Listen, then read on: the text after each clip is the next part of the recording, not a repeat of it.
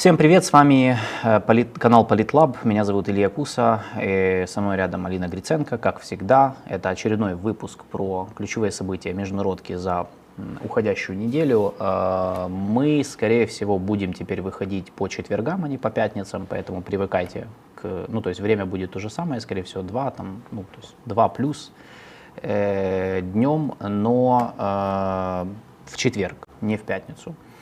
Значит, э, сегодня у нас несколько будет тем, э, которые, ну, опять же, как, как это часто бывает, мы одно планировали, но все поменялось в последний момент, потому что, ну, надо же обязательно, э, надо же, конечно, чтобы все поменялось в ночью. Чтобы кто-то умер, да? Да, мы начнем с, с первого, да, умер Генри Киссинджер, ему было 100 лет, мы, э, он бывший госсекретарь США и советник президента США по национальной безопасности. Э, сначала он был советником, он работал в двух администрациях, в администрации Ричарда Никсона и в администрации Джеральда Форта. У Никсона он был советником президента по нацбезопасности. Это та должность, которую сегодня занимает Джейк Салливан при Байдене. Вот тогда ее при Никсоне занимал Генри Киссинджер. А, потом э, с 69 года по 74 он был советником президента по нацбезопасности. Э, это пик его карьеры и его влияния политического. Генри Киссинджер, э, вообще Генри Киссинджер разный, он очень разный. Его можно рассматривать в очень разных я не знаю, как это сказать, да, в обра- ипостасях. образах, ипостасях.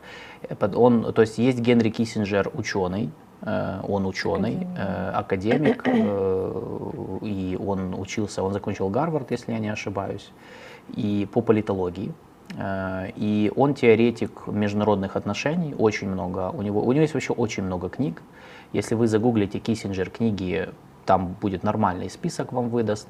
Э, книги на очень разную тематику из, из сферы международных отношений. Поэтому для любого международника э, это такая вот большая фигура, и в каком-то смысле это личность, на которую многие ориентируются. С точки зрения академических, наверное, успехов. Ну, в плане вот влияния его книг, он очень много книг написал, которые действительно повлияли на развитие и, э, и как бы международных отношений, как ну, научно, и ну, на политическое мышление своего времени.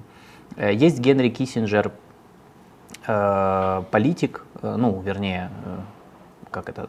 Ну, политик, да. Управленец, политик, государственник, да, назовем так, государственник. политику, поэтому. Да, потому что когда, когда он начал работать в администрациях президента США, это был, как бы, вот, собственно, он был очень влиятельным человеком, его называли вторым влиятельным человеком в Соединенных Штатах а может даже первым, потому что были отдельные эпизоды исторические, когда э, Киссинджер, будучи советником по нацбезопасности, мог даже быть влиятельнее президента США. Э, есть известные истории, э, из, когда Ричард Никсон мог там не принимать решения, а, ну, Генри Киссинджер мог принимать даже самостоятельное решение в обход Никсона, ну, короче, там были истории, особенно во времена Вьетнамской войны, Поэтому можно сказать, что да, Киссинджер управлял страной в прямом смысле этого слова, э, будучи на должности, которая, казалось бы, ну, не, не является должностью ну, самой главной. Да, то есть она важная в любой команде любого американского президента, ну, как бы, ну вот Генри Киссинджер смог ею воспользоваться по максимуму. Э, госсекретарем США он стал потом, э, позже. И, кстати, это был беспрецедентный случай, когда на, на сломе двух администраций когда э, к власти э, пришел э, Джеральд Форд, то Генри Киссинджер совмещал две должности. Он был советником по нацбезопасности и госсекретарем. Там год, по-моему, это было, но это был беспрецедентный случай в истории США, когда один человек совмещал две эти должности. Сегодня, кроме Джейка Салливана, госсекретарем является Энтони Блинкен. Ну вот представьте, что вот кто-то из них, только один, он как бы эти две роли выполняет. Э, поэтому, э, да, Генри Киссинджер государственник, это человек, который э, участвовал или принимал решения, или участвовал в принятии большого количества решений в внешней политике США. Причем реально, ну, его, чтобы понять масштаб ну, личности, да, вот насколько он, он влиял, какие были судьбоносные решения приняты в то время, когда он работал в администрациях президента, то э, ну вот одни из тех, которые вот я так чисто, чисто вот э, с головы выписал, которые я вспомнил. Во-первых, это разрядка, политика, так называемая разрядка между США и Советским Союзом. Это одним из архитекторов этой идеи был Генри Киссинджер. А, второе – это э, прорыв в отношениях США и Китая, э, визит Никсона в Китай в 1972 году, который привел к формированию ситуативного партнерства, альянса между ними против Советского Союза, что впоследствии повлияло на победу США в холодной войне. Плюс он удостоился Нобелевской премии мира за Парижские мирные соглашения, которые положили конец войне во Вьетнаме, которую Штаты безуспешно вели много лет. И он, э, в общем-то, ну, он был и сторонником этой войны в свое время, но потом, когда уже работал при Никсоне, в общем, он был одним из тех, кто повлиял на то, чтобы ее закончить. Э, в 1973 году он добился прекращения огня во время войны Судного дня между Израилем и арабскими странами. В 1978 году тоже его называли одним из участников мирного процесса, который привел к подписанию Кэмп-Дэвидских соглашений первого... Челночная дипломатия, это же его, получается, изобретение? Да, вот челночная дипломатия. войны. Ну, он теоретизировал это, да. В рамках да. именно этой войны? Да, да, да, да. В 1978 году был заключен по итогам договор, первый мирный договор между Израилем и арабским государством, Египтом, э, который потом привел к, ну, по сути, стабилизации ситуации вокруг Израиля и подписанию дальнейших мирных соглашений с Иорданией уже в 1994 году. Э, и, э, но при этом, ну, то есть это вот такие моменты. Есть еще Генри Киссинджер, э, как это назвать? Э, ну, Генри Киссинджер э, преступник, да, я не знаю, как это сказать. Ну, то есть имеется в виду вот его образ негативно, вот такой аморальный образ Генри Киссинджера, то есть которым, который очень сильно... Прагматика.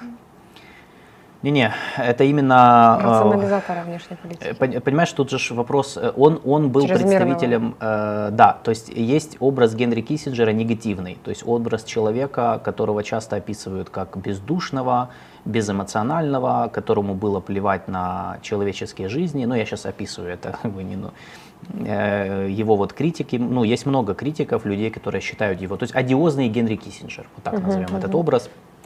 Это человек, который своими решениями обрекал на гибель ну, много тысяч людей, а, ну, потому что любое решение, оно же влечет последствия, тем более, когда мы говорим об американской политике, о войнах.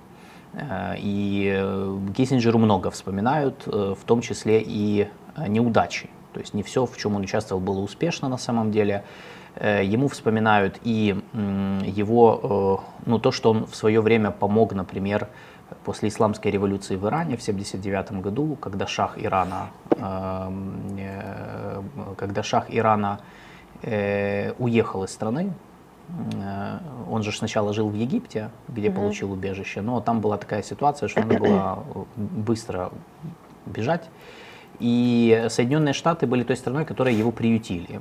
Uh-huh. Ну, до его смерти потом от онкологии. Но суть в том, что когда э, это событие, то есть его приезд в США он спровоцировал, э, он по сути поставил крест на возможностях э, развития отношений между США и новыми иранскими властями революционными.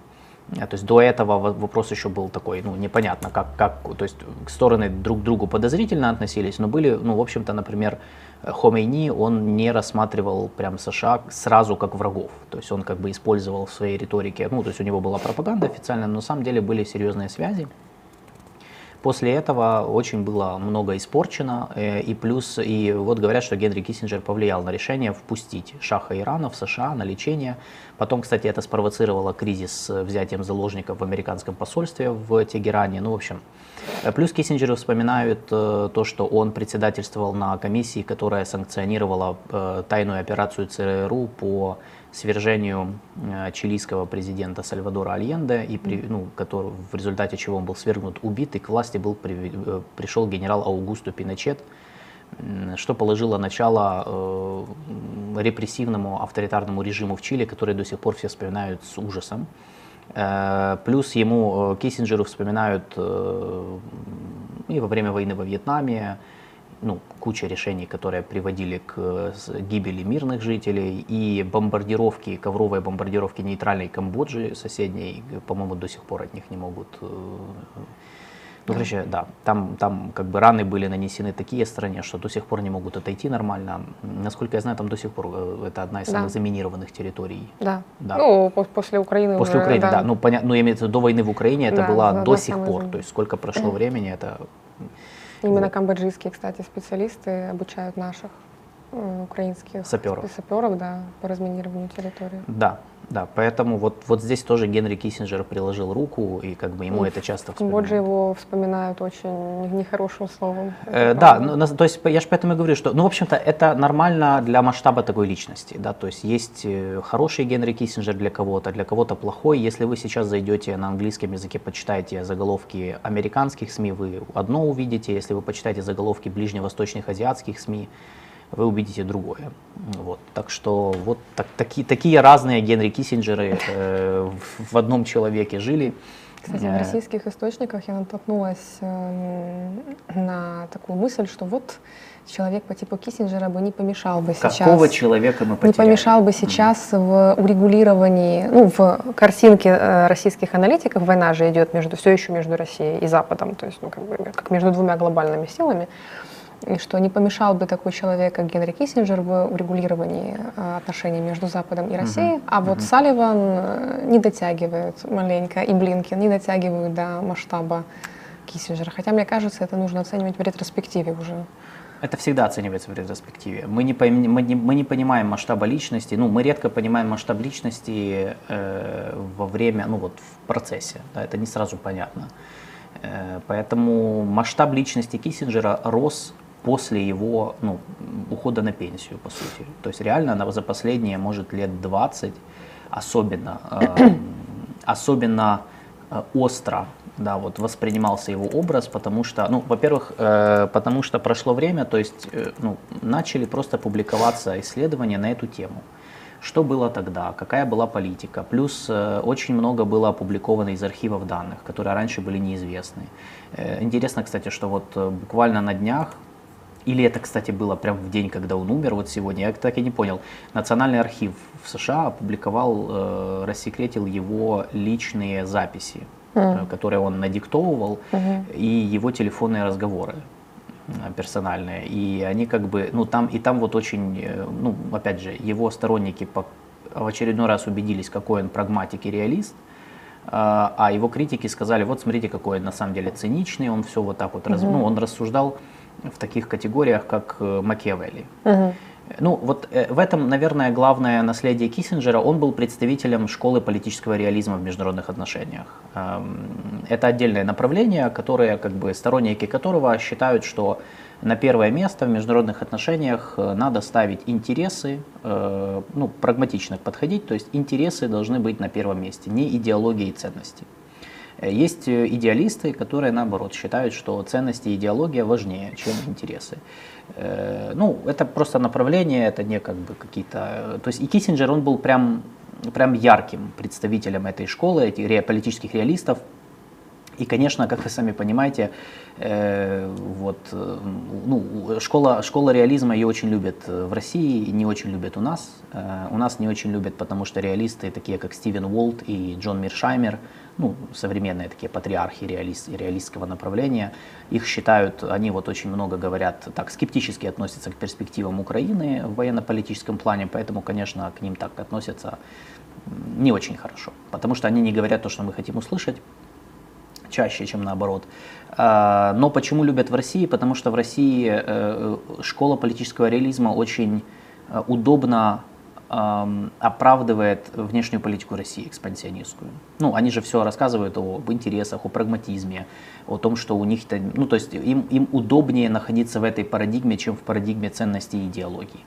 Ну, ценностей я имею в виду, особенно когда речь идет о диалоге с Западом. Вот, потому что ценностный диалог с Западом у России не получается.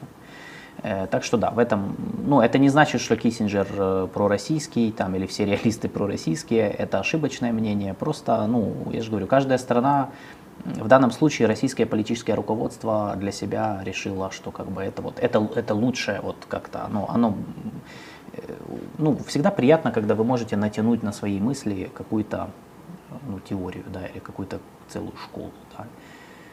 Ну, это же Всегда можно создать свою теорию, свою школу. но, но в России не могут создать. Поэтому, конечно, им проще сказать, что мы просто реалисты, мы трезво смотрим на международные отношения и все. Хотя в России не меньше идеологии, чем на самом деле везде.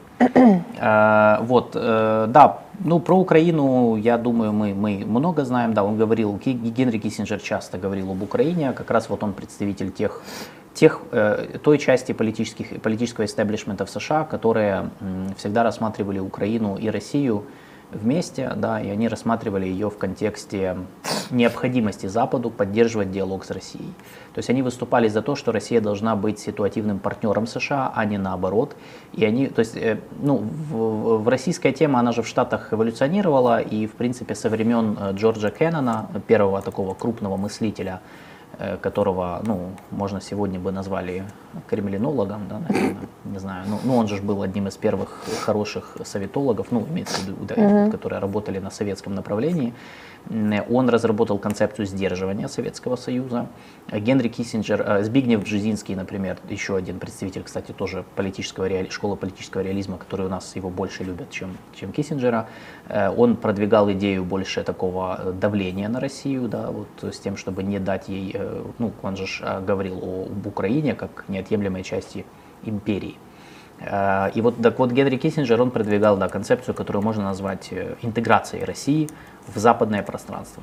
Вот. Сейчас там она уже не актуальна, но это... Ну, это Европа от Лиссабона до Владивостока. не, Европа от Лиссабона до Владивостока это такая больше европейская и, и идеалистическая такая штука, а здесь он говорил о том, что с Россией надо ситуативно партнериться против Китая, да, против, ну, потому что это более естественно, то есть на самом деле интересы многие совпадают. Ну, То есть раньше мы партнерились с Китаем против России, теперь мы партнеримся с, с Россией против, против Китая. Но это, это очень в духе Киссинджера, потому что вот, э, вот спрашивали, что он сделал хорошего. Э, Для США, я сейчас говорю не для ну, для США он сделал хоро- его и вот самое главное достижение это союз США с Китаем против Советского Союза, который помог им выиграть в холодной войне. Вот это вот то хорошее, за что его помнят американские государственные деятели, особенно сегодняшние, да, в том плане, что... Но, но с другой стороны, он был непопулярен э, в свое время, потому что все же эти вещи, разрядка с Сове- Советским Союзом, сближение с Китаем, это все э, уход из Вьетнама, это все рассматривалось как слабость перед коммунистами. На, на секундочку, да, но потом оказалось, что на самом деле оно сыграло штатом в долгосрочной перспективе в плюс, а не в минус. Вот так вот. Но опять же, это все ретроспективно, конечно. Поэтому, э, да. Так что. Киссинджер к передаче Китаю атомной бомбы. Китай самостоятельно разработал атомную бомбу еще в 60-х годах без Киссинджера. Тогда, когда был закрыт от мира и не был в ООН. Да, никто китайцам атомную бомбу не передавал. Я не знаю, где 60, вы- по-моему, второй или четвертый год, если я не ошибаюсь, они провели первое атомное испытание. Да, э, поэтому, ну как Ну, бы, давайте... вы, да. вы себе представляете вообще, чтобы американцы собственноручно передали коммунистам Нет, нет, ядерное оружие? Штаты принципиально, у них принципиальная позиция, очень, кстати, четкая по вопросе ядерного сдерживания. 64-й, да, я была Э, права. Да, у, у штатов принципиальная позиция в вопросе ядерного сдерживания. Они против распространения ядерного оружия. Они всегда были против, и до сих пор, на мой взгляд, остается эта позиция. Другой вопрос, там она может все, сейчас все, в меняться. принципе, члены ядерного клуба придерживаются этой позиции, что У Штатов она особенно, она всегда была чувствительна, э, потому что, э, особенно после бомбардировок Хиросимы и Нагасаки, то есть там, ну, короче, то есть... это- ядерное это- оружие это козырь. Если он будет у всех, то пропадет его ценность и значимость Да. ядерного оружия. Да, в том числе. Поэтому да, ну это не, ну. Если бы они не были бы против, уже у Южной Кореи было бы ядерное оружие, например, вот в качестве одного из Да. э, примеров, если бы у Штатов была бы, была бы менее принципиальная позиция по режиму ядерного распространения или не да, распространения. да. Е, Спрашивают, як вважаєте Кісінджер є архітектором сучасного протистояння Китаю і США? Я уже ответила, что Колби больше тянет на, это- на этот э, значимый статус, я имею в виду Элбриджа Колби. Хто такий Елбридж Колбі? Поясніть. Элбридж Колби был заместителем э, госсекретаря, э, при, в админи- э, гос- э, госсекретаря США в администрации Трампа. Он, собственно, и был идеологом этого противостояния. Он, собственно, и ввел в стратегию национальной безопасности э, США Китай в качестве вызова, тем, челленджа и потенциальной угрозы доминированию американскому в мире. Поэтому вот Колбридж, э, э, Элбридж Колби, вот он как раз-таки больше да. похож на, тем более, что он потомственный политик, его, по-моему, прадед, дед или прадед был тоже госсекретарем, по-моему, в администрации Уилсона, если, Уилсона, если я не ошибаюсь. Вот, поэтому он больше похож на именно архитектора противостояния, потому что Киссинджер был архитектором сближения Китая и США, которое не обозначало автоматически дальнейшего угу. противостояния. Вот. Да, есть еще и есть еще один человек. Я надеюсь, еще... я выразила то, что я правильно выразила то, что я хотела сказать, и понятно выразилась. Э, есть еще Раш Доши. Эм, ну, это из молодых, ну, я сейчас говорю, да. Он политолог американский, сейчас возглавляет, он основатель эм, инициативы китайской стратегии в университете Брукингса и угу. сейчас работает э, заместителем старшего директора по Китаю и Тайваню в Совете национальной безопасности Белого дома. Угу. Э, он написал книгу, которая называется «Длинная, длинная игра» про китайскую стратегию. Там, ну, короче, то есть это вот тоже один из людей, который сейчас занимается Китаем и очень глубоко как раз тоже один из тех, кто продвигает, что вот между Штатами и Китаем неминуемое стратегическое соперничество, и в Штатам нужно на этом сконцентрироваться. Да, поэтому я бы сказал, что Киссинджер, он влиял, конечно, но он выражал позицию, мне кажется, больше тех людей, которые были за очень осторожное, осторожное как бы сотрудничество с Китаем, а не наоборот. Поэтому в Китае очень тепло отзывались о нем. И, вот, и по сей день, и по сей что день, умер друг да. Китая, большой да. друг Китая.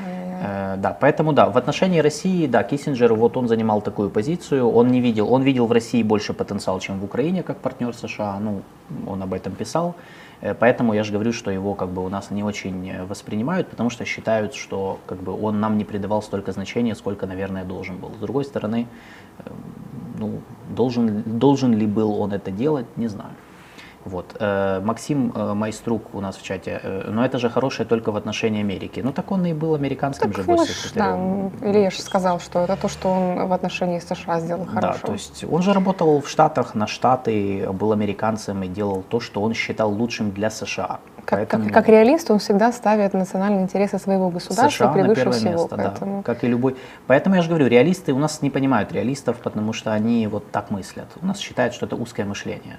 Вот. Где-то, может, это, это и так, не знаю. Но, но я просто я сейчас объясняю без каких-то там оценочных суждений, ну, как, я, как я оно есть. В чате ответила, что если что-то хорошего он сделал, я бы ответила, вот политика разрядки. В принципе, для мира это было бы, это, наверное, больше положительный был а, да. фактор и период истории. Вот Киссинджер как архитектор политики разрядки, скорее всего, это то, что он хорошего миру оставил. Все-таки подписали же они тогда сколько? Три, по-моему, ОСВ документы о сокращении стратегических вооружений между Союзом и Штатами. Положительно? Да. Положительно. Да. Снижение уровня агрессии, э, градуса агрессии между двумя да. сверхдержавами. Э, да, дорогие подписчики чата Альфа-Медиа, я вижу вас. Александр, я вижу вас. Я я же, собственно, аж реагирую в том числе, читая параллельно, что вы пишете, поэтому да, задавайте вопросы. Я не обещаю, что я прям все буду видеть, плюс у нас же как бы времени не бесконечно, поэтому вот как раз в чате спрашивает э, Андрей, кто займет место Киссинджера. Ну, сейчас а место Киссинджера... Нет, смотри, не, зачем? зачем хороший вопрос. Нет, э, всегда нужен, тут как бы вопрос, сейчас место Киссинджера формально занимают Джейк Салливан и Энтони Блинкен. Эм, у них тоже есть, кстати, статьи, работы, можно их тоже почитать. Дотягивают ли они по масштабу личности до Киссинджера? Мы, ну, Алина покажет уже время. сказала, покажет время, да, то есть это всегда так происходит. Э, не знаю, да, то есть, по, то есть я же сказал, есть молодые представители молодого поколения, политологи, эксперты, э, чиновники нынешней и прошлых администраций, которые вот что-то делают. Да? Но кто из них окажется вот таким, ну, так, такой личностью, как Генри Киссинджер, это мы узнаем лет через 20, может больше. Дай бог. Не знаю. Э, так, значит... Почему никто не вел такой дискуссии про Бжезинского? Кто займет место Бжезинского? Будет ли такая Ну, Бжезинский, видишь, кстати, Бжезинский, Бжезинский. Э, да, ну, да. Бжезинский раньше от нас ушел, поэтому и тогда были году. дискуссии в семнадцатом году. И были, кстати, я помню, когда он умер, то тоже было много вот подобного, и статьи, вспоминали его колонки и так далее. Поэтому, да, Генри Киссинджер пережил Бжезинского. Э, вот. Так что, э, да, я думаю, что, ну, то есть, Киссинджер это идеал международника, ну, в каком-то смысле. Любой международник, он мечтает быть э, международно признанным научно и влиять на судьбы мира. Далеко не каждый международник сможет вывести э, кейсы по типу Вьетнамской войны. Смотри, например. я говорю, это идеал международника. Кто вывезет, кто нет, Мне покажет кажется, время. любой адекватный международник, наоборот, хотел бы избежать таких ситуаций, как Вьетнамская это вопрос, война, это вопрос амбиций, как бы это вопрос амбиций. Поэтому, да. при всей э, реалистичности Да, ре- поэтому- реаль-политичности. Э, Да, да. Не, ну это вопрос, я тебе говорю, это же вопрос, хочешь или нет. Но, но я говорю, что это идеал в каком-то смысле вот тех, тех международников, которые считают, что вот они хотят вот архи- быть, вот, вот, влиять на внешнюю политику, определять ее, вот, вот, участвовать в мировых дискуссиях, вот быть, ну, короче, то есть я, Серыми кардиналами. Э, Да, да, так как Генри Киссинджер был таким, по сути. Я же говорю, это вот прям, знаешь, вот как киношный даже в каком-то смысле э, серый кардинал, такой у него образ. Э, Илья, скажите, пожалуйста, кем нас видит Америка? Ну, насколько нас видят союзником, ну, мы партнеры, конечно, для коллективного Запада, так называемого. До Союза, мне кажется, мы еще не дотягиваем, потому что, как минимум, Союз, он должен определяться... э, Письменно. ну, письменно это в идеале, да, чтобы был письменный договор там о союзе, но у нас этого нету и никогда не было. Э, и он должен определяться ну, каким-то хотя бы достаточным уровнем, э, ну, равным уровнем отношений, да, то есть как бы и, и восприятия друг друга. Когда нас воспринимают и когда мы являемся страной в основном э, бенефициаром внешней помощи, да, и мы не можем во многих сферах сами себя э, содержать, то это не совсем. Это такое асимметричное партнерство, в котором мы больше зависимы, соответственно, мы имеем определенные, на нас можно влиять. Вот. Поэтому да, я бы сказал, что это, это не союз пока. Посмотрим, что будет позже. Э, Но да, мы партнеры. Конечно, мы партнеры Запада и Соединенных Штатов, э, потому что для них стратегический интерес – это ослабление России через партнерство с Украиной. Э, И, кстати, Генри Киссинджер это все, он тоже за это выступал в, в контексте войны. Если почитать его статьи с 22 по 23 годы, вот последние два года, он, он поменял свою позицию по НАТО. Он сказал, что раньше я думал, что Украину не надо брать в НАТО, потому что боялся войны с Россией. Но так как война с Россией случилась, уже не имеет смысла. После войны Украина должна быть в НАТО. Вот. Э, И второе, он, да, он в принципе очень выступает, э, то есть он поддерживал вот эту иде- логику, что э, через войну в Украине надо ослаблять Россию в долгосрочном плане, но не разваливать ее. Вот. Вот это, вот здесь разница между ним и там другими теми, кто там считает, что нет, надо добивать Россию, развалить ее окончательно там и так далее. И вот здесь начинается вот этот наш, наша не, не, не любовь к Киссинджеру, потому что не хочет он развала России. Ну что делать? Мало кто у нас адекватно оценивает последствия развала России для нас в том числе. Я тебе скажу, что и в Штатах мало кто адекватно оценивает, э, но я, я скажу так, что я сейчас не вижу в Штатах или в Европе такого порыва. Ну вот серьезно подискутировать о развале России. Пока что. Посмотрим. Э, Это, знаешь, мне кажется, на этот вопрос никто не ответит. Это как в 80-х годах спрашивать, там, а как вы относитесь к развалу СССР? Никто вообще даже не думал об этом. Вот. Но да, если смотреть конкретно по Генри Киссинджеру, он выступает против этого, он всегда был против этого. Против развала имеется в виду, он больше за кооптацию. Потому что это способствует, упрощает контролируемость ситуации, контролируемость Да, это очень хаоса. рационально. Я же говорю, он реалист, это очень рационально. Вот как бы можно, можно дискутировать с ним там по поводу, как насколько рационально можно воспринимать Россию или нет. Ну, как бы он, я же говорю, он теоретик и практик международных отношений. Вот, так что да, такая вот эпоха уходит, э, эпоха таких патриархов американской внешней, внутренней и внешней политики, больше внешней в данном случае. Э, пошли по, теперь давай по второй теме. У нас еще одна тема в, в- ночью, э, чуть не, э, короче. Значит, я в Латинской Америке, у нас уже везде написали, что война. Я немножко, наверное, в общем, давайте так. Есть, я пока, ну, не буду, сегодня мы не будем говорить ни о каких войнах, потому что подтвердить полностью информацию оттуда я пока не могу реально.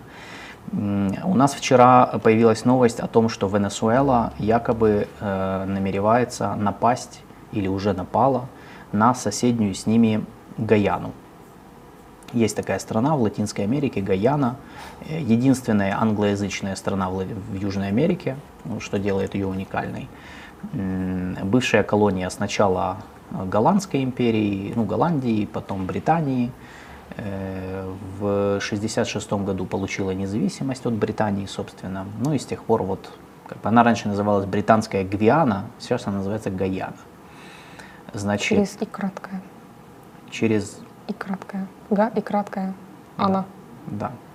Значит, э, что э, происходит? Э, вообще Латинская Америка очень интересный регион э, с точки зрения территориальных конфликтов, э, которых там очень много.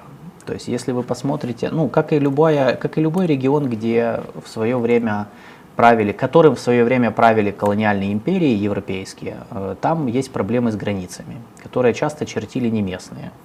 Прям очень часто чертили не местные и, ну, это же как бы классика, вот, э, то, в принципе, в данном случае э, речь идет о территориальном конфликте между Венесуэлой и Гаяной, который длится с второй половины XIX века. Вот прям так. То есть он, он очень давний. Э, это я сразу говорю по поводу того, потому что у нас, у нас заголовки, у нас же как обычно, у нас заголовки начали писать о том, что вот война, э, там, Россия, Китай, США, ну, давайте, как бы, я как бы сейчас даем историческую подоплеку, потом мы подведем к современным. Виноваты. Ну, может, русские виноваты, сейчас ну, посмотрим. Значит, да, этот конфликт, он давний. Эм, две трети территории Гаяны, две трети э, э, Венесуэла считает своими.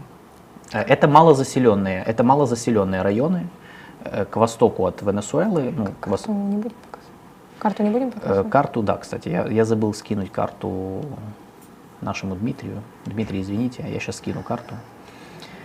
Э, да, э, сейчас я скину карту и выведем на экран, да. Э, значит, пока, пока карты нет, я значит, скажу. Э, да, то есть это малозаселенные территории в джунглях. Э, но почему они интересны? Очевидно, не джунглями и не землей, как бы, а э, полезными ископаемыми. В свое время, в 19 веке, когда э, ну, Венесуэла получила независимость в 1830, по-моему, угу. я не помню точно, по-моему, после Боливарианской революции, и сразу же начала претендовать на эти территории. Тогда у них спор был с Британией, которая была, собственно, ну, колонией которой была Гаяна. И они очень долго спорили и обсуждали этот вопрос, в том числе в международном арбитраже. Международный арбитраж в 1899 года в 1899 году, э, по сути, э, принял решение в пользу Британии, не в пользу Венесуэлы, э, несмотря на то, что Венесуэла пыталась как бы... Ну, кстати, очень интересный был момент. Тогда Венесуэлу, поскольку у них были разорваны дипотношения с Британией, представляли США. Два представителя, два юриста выступали от имени Венесуэлы в международном арбитраже с Британией. Э, председательствовал, кстати, российский юрист э, из Российской империи. Вот, ну, как типа нейтральная сторона, там, ну, арбитр имеется в виду просто. Угу. Вот, и э, тогда, да, в общем, из 1899 года вопрос вроде как был закрыт в том плане, что, ну, вынесено было решение в пользу Британии, Венесуэла ничего не могла противопоставить, понятное дело, колониальной империи. И, в общем-то, на этом э, все пока что закончилось. Вернулись к этому вопросу уже в середине 20 века, когда пошла деколонизация, когда европейские империи начали разваливаться. И Венесуэла опять подняла вопрос о том, что, мол, давайте вернемся к, этой, к этому вопросу. Значит, э, я скинул карту, если есть возможность, э, вы видите на экран. Сразу я покажу на карте, мы, мы покажем, что э, о каких территориальных, да, что почем? Значит, к востоку от Венесуэлы, вот темным э, указана территория, э, вы видите, это реально ну, значительная часть Гаяны, которую Венесуэла считает своей. И э, на этой территории много полезных ископаемых. В свое время, в 19 веке, борьба шла за э, золото, э, за золотые рудники, которые там э, по итогу арбитража в итоге остались за Гаяной, то есть за Британией. Э, ну, а там, в принципе, куча полезных ископаемых, поэтому вот на них до сих пор претендует Венесуэла. Э, и сейчас как бы спор в, 60, в 60-х годах, когда Гаяна получила независимость, спор вышел в двусторонние, ну, то есть уже между Гаяной и Венесуэлой, как бы независимой Гаяной. И плюс там вот на этой карте видно э, выше двух стран в море серым выделено нефтяные месторождения, которые недавно были открыты возле берегов Гаяны. И, соответственно, и они считаются одними из крупнейших в мире. Э, значит, естественно, э, нефть это еще один аргумент в пользу того, что Венесуэла, э, ну, как бы в пользу, как бы того, что цена, ну, трофей очень серьезный, потому что Тут как бы очень, ну, Гаяна в свое время подавала в суд на то, чтобы им разрешили расширить свои территориальные воды. Э, но обычно как бы такое расширение нельзя, ну, по международному праву нельзя этого делать, если у тебя есть спорная территория. А Гаяна посчитала, они, как бы, они аргументировали тем, что, мол, это не спорная территория, у нас в Венесуэле все, все уже давно договорено. И ссылались они на э, Женевские соглашения 1966 года, э, когда Венесуэла второй раз подняла вопрос вот этих вот территориальных претензий, э, они подписали договор с Гаяной тогда при, конечно же, настойчивым рекомендациям Британии и Соединенных Штатов, что, мол, давайте вы не будете воевать, подпишите договор, Парижское соглашение, по которому вы, они обязались решить этот вопрос в суд, судебном порядке, а не другими методами. И э, потом, ну, с тех пор отношения Венесуэлы и Гаяны, они стабилизировались. Э, я бы даже сказал, что, наверное, до Уго Чавеса они были более-менее нормальными. Ну, в том плане, что, ну, понятно, что были, время от времени вот этот вопрос поднимался венесуэльскими националистами особенно, ну, потому что это же как бы но, э, наверное, и даже при Чавесе, кстати, э, Уго Чавес сам говорил, что, мол, да, для меня этот вопрос закрыт, все нормально, там у нас добрососедские отношения с Гаяной. И но, но, но, но, это, но, правда, это было, по-моему, при, его, при раннем его правлении. Но в какой-то момент этот вопрос опять как бы вышел на поверхность. А в последнее время, особенно в связи с открытием нефти, Э, это, во-первых, и, во-вторых, э, ну, в связи с кризисом, который ударил по самой Венесуэле. То есть социально-экономический кризис, который ухудшил положение страны, плюс ввел их в состояние конфронтации с Западом. Так что ну, как бы все это ускорило процесс того, что венесуэльские власти, очевидно, решили снова поднять этот вопрос. Э, значит, Международный суд ООН должен был, согласно Парижским соглашениям, решить этот вопрос. Угадать с трех раз, что произошло он не решил его. Ну, ну это ж да, то есть э, к, к нему обращались э, много раз. Э, я скажу, ну, и на, надо сказать, что только в апреле 23 года, то есть в этом году, угу. это объясняет, почему мы сейчас говорим об этой теме в этом году, э, значит, Гаяна подала в суд, э, требуя как бы признать вот эту границу, вот, вот границу угу. официальной, да, потому что граница, которая вот сейчас вот э, на этой карте была видна между Венесуэлой и Гаяной, это же линия э, э, колонии, да? Э, я, она даже называется сейчас. Это линия, э, которая была прочерчена э, известным географом европейским линия Шомбурга. Mm, Его пригласили британцы. Макмаган для Латинской Америки, да? Да, это линия, это линия Дюранда, как в Афганистан, okay. Пакистан, только mm-hmm. в Латинской Америке. То есть его пригласили британцы в 19 веке э, в свое время и сказали, что вот поезди по этим джунглям, посмотри, вот, вот прочерти такую границу, которая будет справедливой для всех. Он прочертил границу, которая, конечно же, отдала все золоторудные территории с золотыми рудниками Британии, ну, потому что оплачивал его поездку кто. И как бы все это так и закончилось. Так вот, вот эту линию, она как бы стала государственной границей, но Венесуэла к ней постоянно выдвигала претензии. Ну, хотела сдвинуть ее восточнее, ну, понятно. И вот сейчас Гаяна подала в суд, э, считая, что, как бы, ну, требуя признать границу. И они ссылаются на том, что, мол, у Венесуэлы нет претензий. Мы, мол, решили этот вопрос, потому что, ну, его давно Венесуэла не поднимала, что правда. Э, и, естественно, в Венесуэле это, выз... это триггернуло э, венесуэльцев, потому что ну, они сразу сказали, ну в смысле, как это мы решили вопрос? Мы не решили вопрос. Что сказал И они требовали, чтобы суд э, не рассматривал этот вопрос. Когда в Международный суд он подается вопрос, сначала суд решает, имеет ли он юрисдикцию в этом вопросе. Угу. То есть они долго и нудно сидят и э, обсуждают и решают, могут ли они вообще взяться за это. И за это шла борьба между Венесуэлой и Гаяной, по сути, до апреля 23 года. С 20 по 23, по-моему, с 20, если я не ошибаюсь, поправьте меня, если не так, когда был подан, подан иск впервые – и вот в апреле 23 года суд сказал, да, мы беремся, мы можем принять решение. И Венесуэлу это еще больше триггернуло, потому что они боятся, что суд вынесет решение не в их пользу, ну это еще не ясно, неизвестно, э, но Плюс Николас Мадуро при власти, которому нужна сейчас маленькая политическая победа перед выборами в следующем году, которую он обязался провести. Плюс это вопрос очень чувствительный для венесуэльцев. И это, кстати, один момент, о котором у нас никто не вспоминает, что ну, не, не совсем никто, но очень мало кто знает, что вопрос территориальных притязаний на этот регион, э, его же его же э, продвигает эм, не только власти, но и оппозиция венесуэльская. То есть все венесуэльцы, они как бы считают, что да, вот это справедливые, справедливые наши претензии. Даже венесуэльская оппозиция, она тоже считает, что, ну то есть они тоже выступают за то, чтобы вернуть эти территории. Э, другой вопрос там переговорами, понятно, что они, наверное, против войны, но тем не менее. То есть это для них принципиальный вопрос. Э, плюс нефть. Я думаю, фактор нефти тут есть. Э, ну, кто-то может сказать, так у Венесуэлы дофига нефти. Это За... была моя первая мысль вчера, я тебя спрашивала, да, зачем, зачем еще больше Зачем нефти? еще больше, опиться этой нефтью?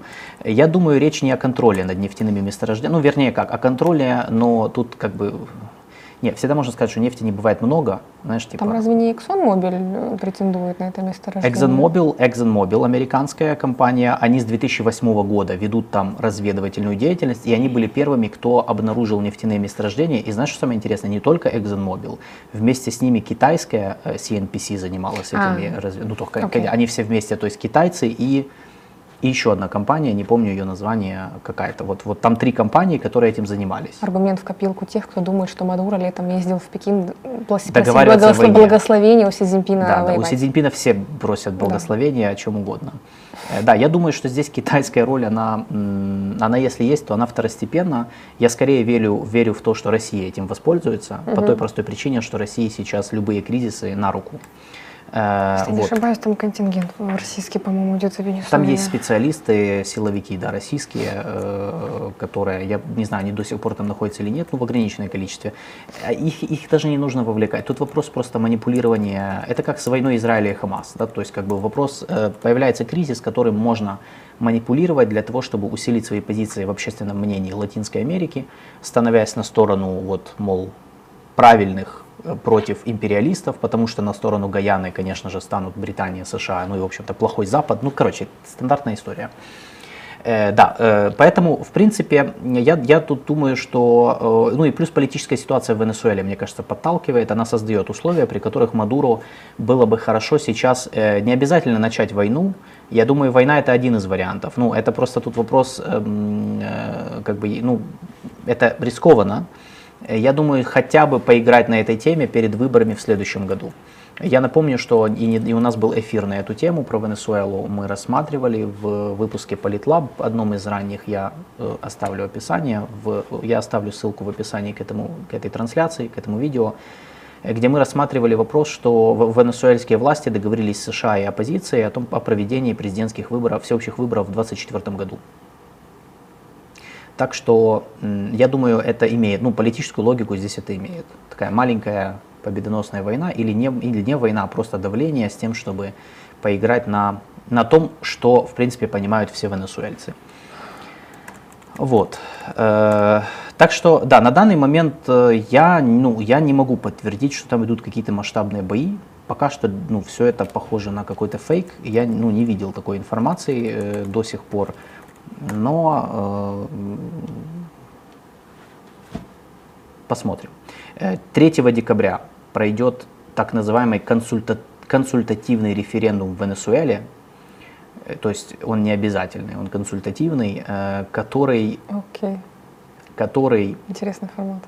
Да, это вообще просто, это, это какое-то новшество в международных отношениях, значит, референдум, который, на котором, по сути, будет стоять вопрос о том, э, о непризнании этой границы, угу. о том, э, может ли Венесуэла, по сути, претендовать на эту территорию, то есть как бы референдум о, э, о праве Венесуэлы на возвращение этих территорий.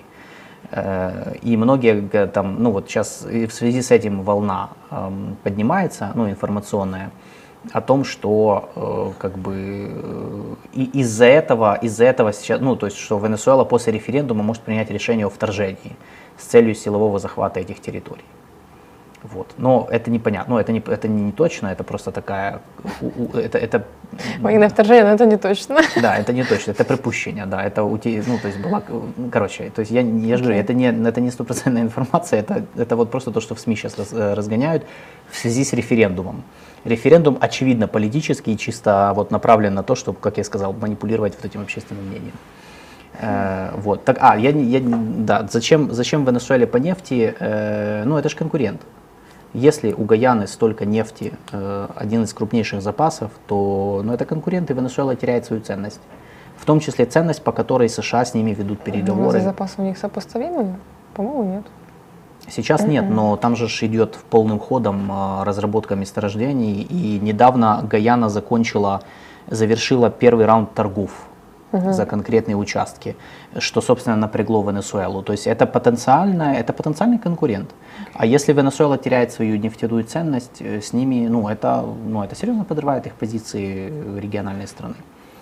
Так что тут как бы да, да, да, уничтожение конкурентов и монополизация ресурсов, все как бы все как это. Окей. Вот. Так что да, вот это в принципе то, что, чем мы хотели поделиться. То есть, что будет ли э, война, как я сказал, это не, ну, не обязательно война, все может закончиться просто страшилками политическими. То есть референдум пройдет, они поднимут волну, там устроят, может быть, протесты возле границы, на этом закончится. Могут быть стычки на границе в связи с, э, как вот вчера А было. Бразилия что будет делать? Э, Да, что будет делать Бразилия? Я думаю, что ничего. я думаю, ничего. Ну, вернее, как, э, э, при Болсонару я бы да, сказал, он, же, что... он же грозился, что если что, то мы...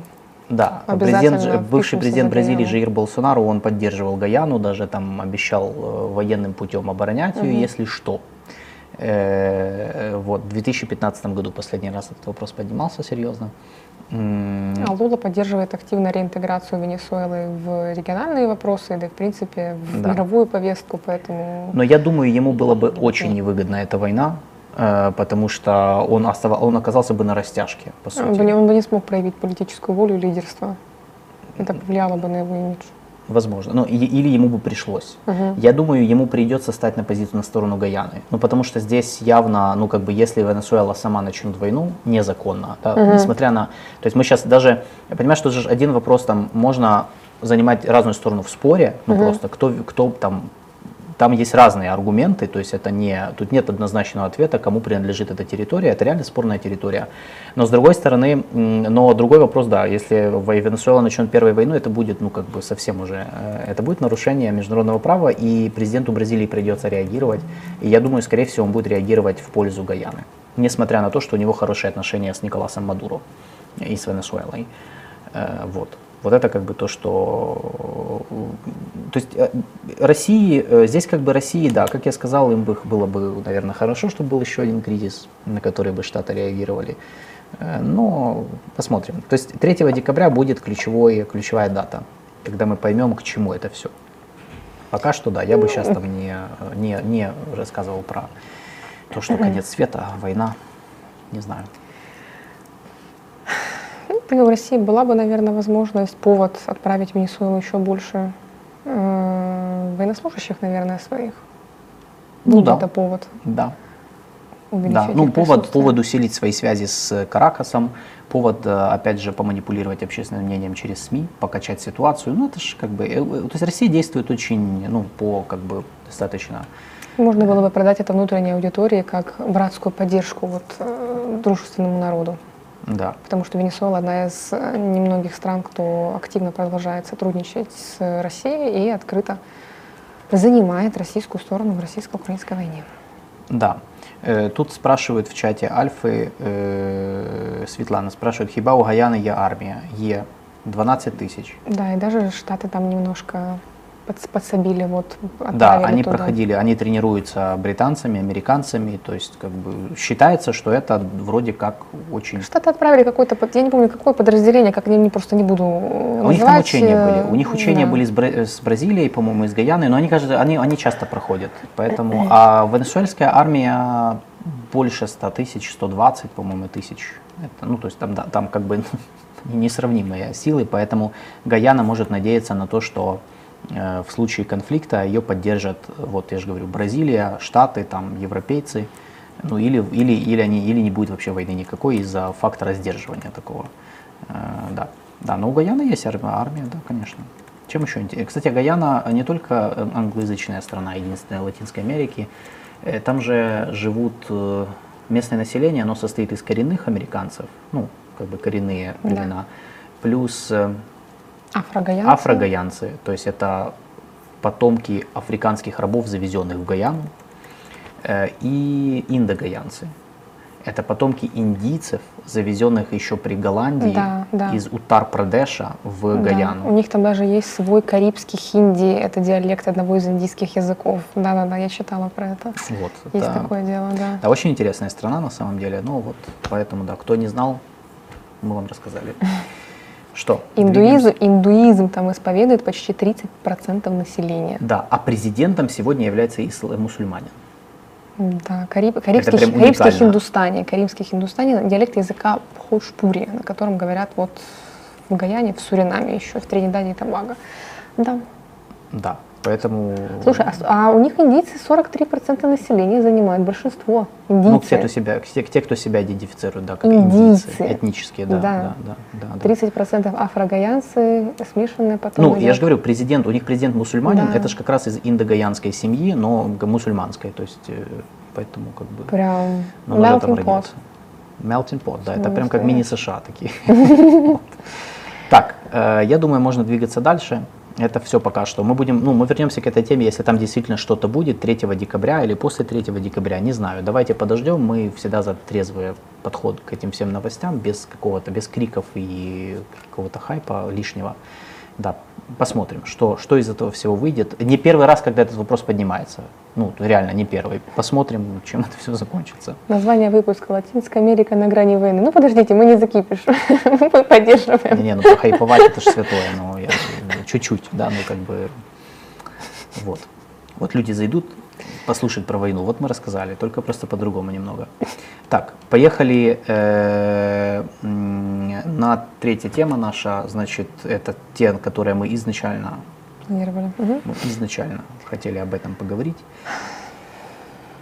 С чего начнем? С евроатлантической? Может, кулебу на закуску? Давай кулебу, да, как бы это Потому что звучало. у меня, у меня коротенечко, просто такую информацию. Э, давай про саммит тогда в Азии, потому что да. важная, важная тема, давай. А в минувшее воскресенье в Пусане, это город э, масштабный, большой, э, на южной части, это юго-восток, южная часть Южной Кореи, состоялась трехсторонняя встреча министров иностранных дел КНР, Японии и Южной Кореи. А, я думаю, можно показать фотографию. Сейчас я расскажу who is who. По центру это Пак Чин, э, министр иностранных дел Южной Кореи. Справа от него Ван И, человек с очень черными бровями, министр иностранных дел КНР, по совместительству глава канцелярии по иностранным делам. И слева это Йоко Камикава, министр иностранных дел Японии. Вот недавно буквально ее призначили пару, э, назначили пару месяцев назад. Это, кстати, вот эта встреча, это один из ее первых иностранных визитов. А, это была десятая встреча в таком формате трехстороннем. Э, формат сам был заморожен 4 года назад, в 2019 году. Прошел саммит в 2019 году, в декабре состоялся. И потом, э, во-первых, пандемия коронавируса свою роль сыграла, что прекратили одни вот эти встречи временно. И, конечно, еще и ухудшение отношений между Южной Кореей и Японией. У них тогда в 2019 году разразилась торговая война.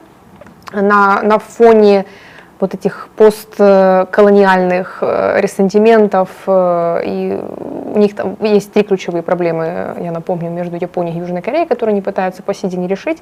Это, в общем-то, военные преступления японской императорской армии против Южной Кореи, это э, так называемые женщины для утешения, это кореянки, которые эксплуатировались японскими военными в качестве сексуальных рабынь, ианфу по-японски, вианбу по-корейски они называются, comfort women да, по-английски.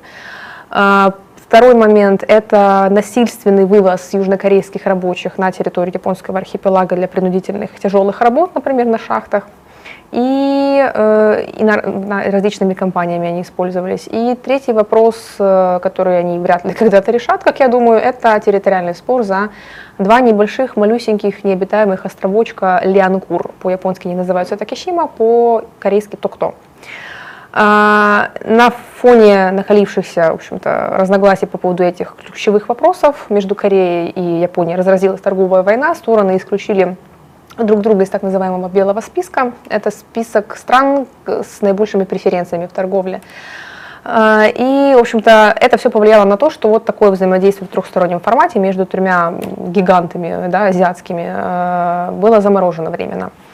Э, кстати, интересный факт. Эти три страны составляют собой 25% мирового ВВП. Вот так.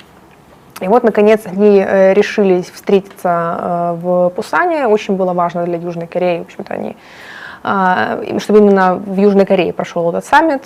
Прошлый был, по-моему, в Китае, если не ошибаюсь. По результату они договорились о сотрудничестве по шести ключевым направлениям. Это отношения, то есть э, человеческий обмен, да, то есть э, обмен, там, например, учеными, студентами и так далее, это наука и технологии, устойчивое развитие, э, здравоохранение, экономическое сотрудничество и торговля, и аж самым последним пунктом идет мир и безопасность. То есть из этого можно сделать вывод, что все-таки экономическое взаимодействие является для стран в приоритете, в силу того, что у них существуют политические разногласия, особенно между Японией и Китаем, судя по всему, они не стремятся их урегулировать в ближайшее время и планируют сосредоточиться, хотя бы минимизировать угрозы, которые да, могут теоретически возникнуть, потому что между Японией и Китаем тоже есть территориальный спор за острова Сенкаку или по-китайски Дяо Юйдао, тоже два маленьких необитаемых островочка в Восточно-Китайском море из-за которых периодически ну, ожесточается риторика э, между двумя странами. А, вот. Э, договорились они еще и о том, чтобы в ближайшее время организовать э, саммит между лидерами трех стран, который тоже предварительно ну, как бы должен пройти в Корее. Вообще планировалось его организовать в декабре, но э, южнокорейские СМИ своих источников в южнокорейском МИДе сообщают, что это вряд ли будет осуществимо именно в декабре, но, скорее всего, что в начале следующего года все-таки Си Цзиньпин, Фумио Кисида и Юн Сок Йоль смогут встретиться, наверное, в том же Пусане, для того, чтобы обсудить волнующие всех вопросы, в частности, экономическое, экономическое э, сотрудничество. Одним из ключевых вопросов, который обсуждался на саммите, была, конечно, КНДР. КНДР – это экзистенциальная угроза как для Южной Кореи, так и для Японии, потому что КНДР периодически запускает, делает тестовые запуски ракет именно в сторону Японии. В этом году, если я не ошибаюсь, даже был инцидент зимой, по-моему, в январе или феврале месяце, когда ракета пролетела над северным японским островом Хоккайдо, там даже включили сигнал воздушной тревоги. У нас это в Телеграме, в всяком случае, разошлось широко эти кадры, которые были записаны во время тревоги. Э, плюс э, у Японии и Северной Кореи остается нерешенным вопрос о похищениях. В 70-х, 80-х годах северокорейская разведка, северокорейские спецслужбы похищали японских подданных, самых обычных людей. Там есть данные Э, о том, что детей похищали, похищали там хостес, например, в ресторане, вот э, можно почитать о них информацию, что просто девушку вот буквально с пляжа украли. Э, и северокорейские, северокорейские спецслужбы использовали в дальнейшем японцев как, скажем так, ну, поставщиков информации. Да? То есть японцы обучали северокорейских разведчиков японскому языку, японской культуре, менталитету и так далее. Очень долго э, Пхеньян не признавал факт похищений. Э, в конечном итоге Дзюнитиру Куинзуми, э, премьер-министр Японии в начале нулевых, даже съездил в Пхеньян и встретился с Ким Чен Иром, который признал факт похищений, но не всех тех людей, которых, да, то есть у Японии есть список похищенных людей, похищенных поданных, и Ким Чен Ир не признал всех, что якобы там меньше было похищено людей, ой, они там уже умерли, ой, а мы там ничего про них не знаем и так далее. Япония все еще пытается этот вопрос решить, найти потомков похищенных э, японских граждан, э, если не вернуть их на родину, то во всяком случае подтвердить, да, что вот все, все японцы вот были, были похищены в такой-то такой-то момент, узнать их дальнейшую судьбу и так далее. Э, и э, Йоко Камикава, министр иностранных дел Японии, в, на пресс-конференции для журналистов э, заявила, что Япония всячески будет привлекать Китай к тому, чтобы повлиять на КНДР, во-первых, в контексте, эм, в контексте ракетных запусков, чтобы КНДР сократила, прекратила, да, вот эти, это по сути, ну, это по сути шантаж на самом деле в отношении Японии. И плюс, чтобы Китай поспособствовал решению вот этого вопроса о похищениях японских граждан. А, затрагивался вопрос и о, э, об интенсификации военно-технического сотрудничества между КНДР и Российской Федерацией. И тут опять-таки планируется привлекать Китай потому что Китай на сегодняшний день является единственной стороной, единственным игроком, который может оказать на КНДР существенное влияние, применить рычаги давления для того, чтобы скорректировать внешнюю политику КНДР.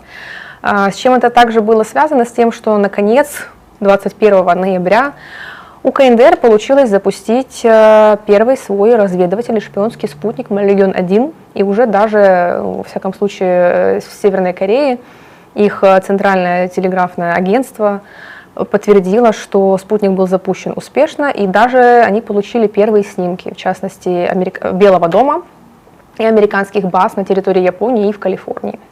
Спутник они пытались запустить давно. В этом году было совершено целых две попытки, но безуспешно. Третью планировалось осуществить в октябре месяце, но ее отменили и многие э, как бы, эксперты, ну я в том числе, связали это с э, улучшившимися отношениями с Россией и военно-техническим сотрудничеством, что вот Россия поставит э, КНДР определенные технологии там, в космической сфере, например, и поможет и специалистов, и поможет КНДР запустить этот спутник, что, судя по всему, и получилось. Благодаря России, скорее всего, этот, этот шпионский спутник и был запущен. А, это, конечно, не самая радостная новость ни для Японии, ни для Южной Кореи. Поэтому тут э, Китай, скорее всего, будет тоже каким-то образом привлекаться. Ван И а, со своей стороны не, а, не был многословен, не было сделано никаких громких заявлений. Но при этом Ван И описал Китай как некую такую стабилизирующую силу в регионе, что, в принципе, позволяет нам сделать вывод, что это является намеком о том, что Китай будет а, пытаться продумать свою стратегию поведения в регионе и пытаться взаимодействовать все-таки с КНДР, потому что поведение КНДР на самом деле не находится под полным контролем у Китая. У них, это у нас тоже есть большой миф, меня практически в каждом эфире журналисты спрашивают, типа, вот э, Китай же полностью контролирует КНДР. Что, как, почему Китай ничего не делает? Ну, потому что он не контролирует КНДР полностью. У них на самом деле довольно прохладные отношения, и северокорейская разведка э, ровно так же с большим подозрением относится к китайцам, как и к южным, южнокорейцам, и к японцам в том числе. Они по сей день прекрасно помнят, что в свое время именно китайцы пытались э, свергнуть э, Ким Ир Сена. Поэтому Китай э, важен для КНДР в качестве донора, в качестве, а Китай использует КНДР в качестве как бы, необходимого зла, в качестве буферной зоны между Китаем и Южной Кореей, где э, находится американский военный контингент, и э, периодически заплывают авианосцы, а теперь еще Южная Корея получила в мае месяце ядерные гарантии от Штатов. Поэтому КНР это необходимое зло, которое Китай помогает функционировать и выживать. Но при должном, должном давлении все-таки политику КНДР можно будет скоординировать. Это вовсе не означает, что Китай, вот там, Си Цзиньпин сказал Ким Чен Ыну, ты делай так, так и так, и Ким Чен Ын будет это беспрекословно выполнять. Вовсе нет. Но при, при использовании некоторых рычагов давления вполне будет возможно скоординировать э, политику Пхеньяна, тем более, что раскачивание режима нераспространения ядерного оружия, чем занимается КНДР, невыгодно Китаю. Мы уже упоминали это в начале эфира, что ядерное оружие является важным козырем на руках у ядерных государств. И, в принципе, все э, члены ядерного клуба э, сходятся на том, что нельзя допускать дальнейшего распространения ядерного оружия. А, вот. Э, в общем, саммит состоялся. А, Япония со своей стороны не упоминали тоже и Ближний Восток, и Украину в том числе. Но это было сделано просто в качестве комментариев, что вот есть, есть такая вот горячая точка, есть такая вот горячая точка. А, надо было бы, чтобы, конечно, военные действия прекратились, поскольку гибнут мирные люди и так далее. Э, никаких, никакого более глубокого обсуждения не, не, не происходило. Были и двусторонние встречи, в том числе между Ван И и Пак Чином Йоко Камикавой. То есть, да, они, каждый встречался в двустороннем формате. А, Южная Корея с Японией, конечно, у них сейчас общая головная боль, это КНДР, а сейчас еще и э, военно-техническое сотрудничество между Россией и КНДР, которое так или иначе, но будет способствовать развитию военного потенциала Северной Кореи, что не, далеко не радостная новость для, в принципе, всего региона, я бы сказала, даже для всего мира на самом деле.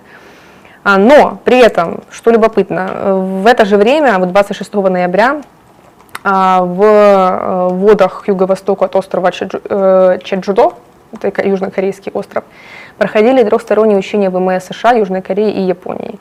Там были задействованы и атомные, американские атомные авианосцы, и эсминцы системы ЭГИС, и южнокорейские японские эсминцы. И, в общем, основной целью этих маневров было заявлено укрепление сотрудничества и возможности оперативного реагирования флотов союзников на ракетно-ядерные угрозы со стороны КНДР.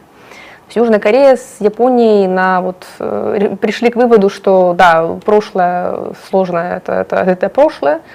Есть у них общая сейчас проблема, которую им не решить поодиночке и не решить э, в двустороннем формате, да, Южная Корея, США, Япония, США. Им нужно действовать в рамках вот триумвирата. Для Южной Кореи э, это, в принципе, этот трехсторонний саммит хорошая новость, потому что Несмотря на то, что сейчас у власти консерваторы, которые, как правило, занимают очень однозначную, ну, я не люблю использовать такие термины, но тем не менее, проамериканскую политику, а, они сейчас э, довольно в хороших, пытаются сохранить стабильные и хорошие отношения с Китаем. Поэтому для них этот саммит тоже хорошая новость. Потому что это говорит о том, что несмотря на их тесные отношения со Штатами, несмотря на вот Вашингтонскую э, декларацию, которая была э, подписана да, в мае этого года во время визита Юн Сок Йоля в Вашингтон, э, несмотря на вот такие тесные отношения с Соединенными Штатами, несмотря на очень тесное военно-техническое сотрудничество с американцами, с КНР все остается стабильно. Э, им важно донести до КНР мысль, что Южная Корея не используется штатами в качестве некой, там, некого плацдарма для потенциальной атаки на, на КНР, а, а КНР неизбежно расценивает военно-техническое сотрудничество Южной Кореи и Штатов как да, то есть подготовку к подобному чего только стоила их истерика по поводу размещения на территории Южной Кореи систем ПРО ТЭТ. Они же даже санкции вели против Южной Кореи. Это был 17 год, 16-17 год. Китай ввел санкции против южнокорейских компаний, и, в общем-то, очень нехорошо было Южной Корее, потому что их экономика очень тесно связана с китайской, поэтому они стараются сохранять стабильные отношения.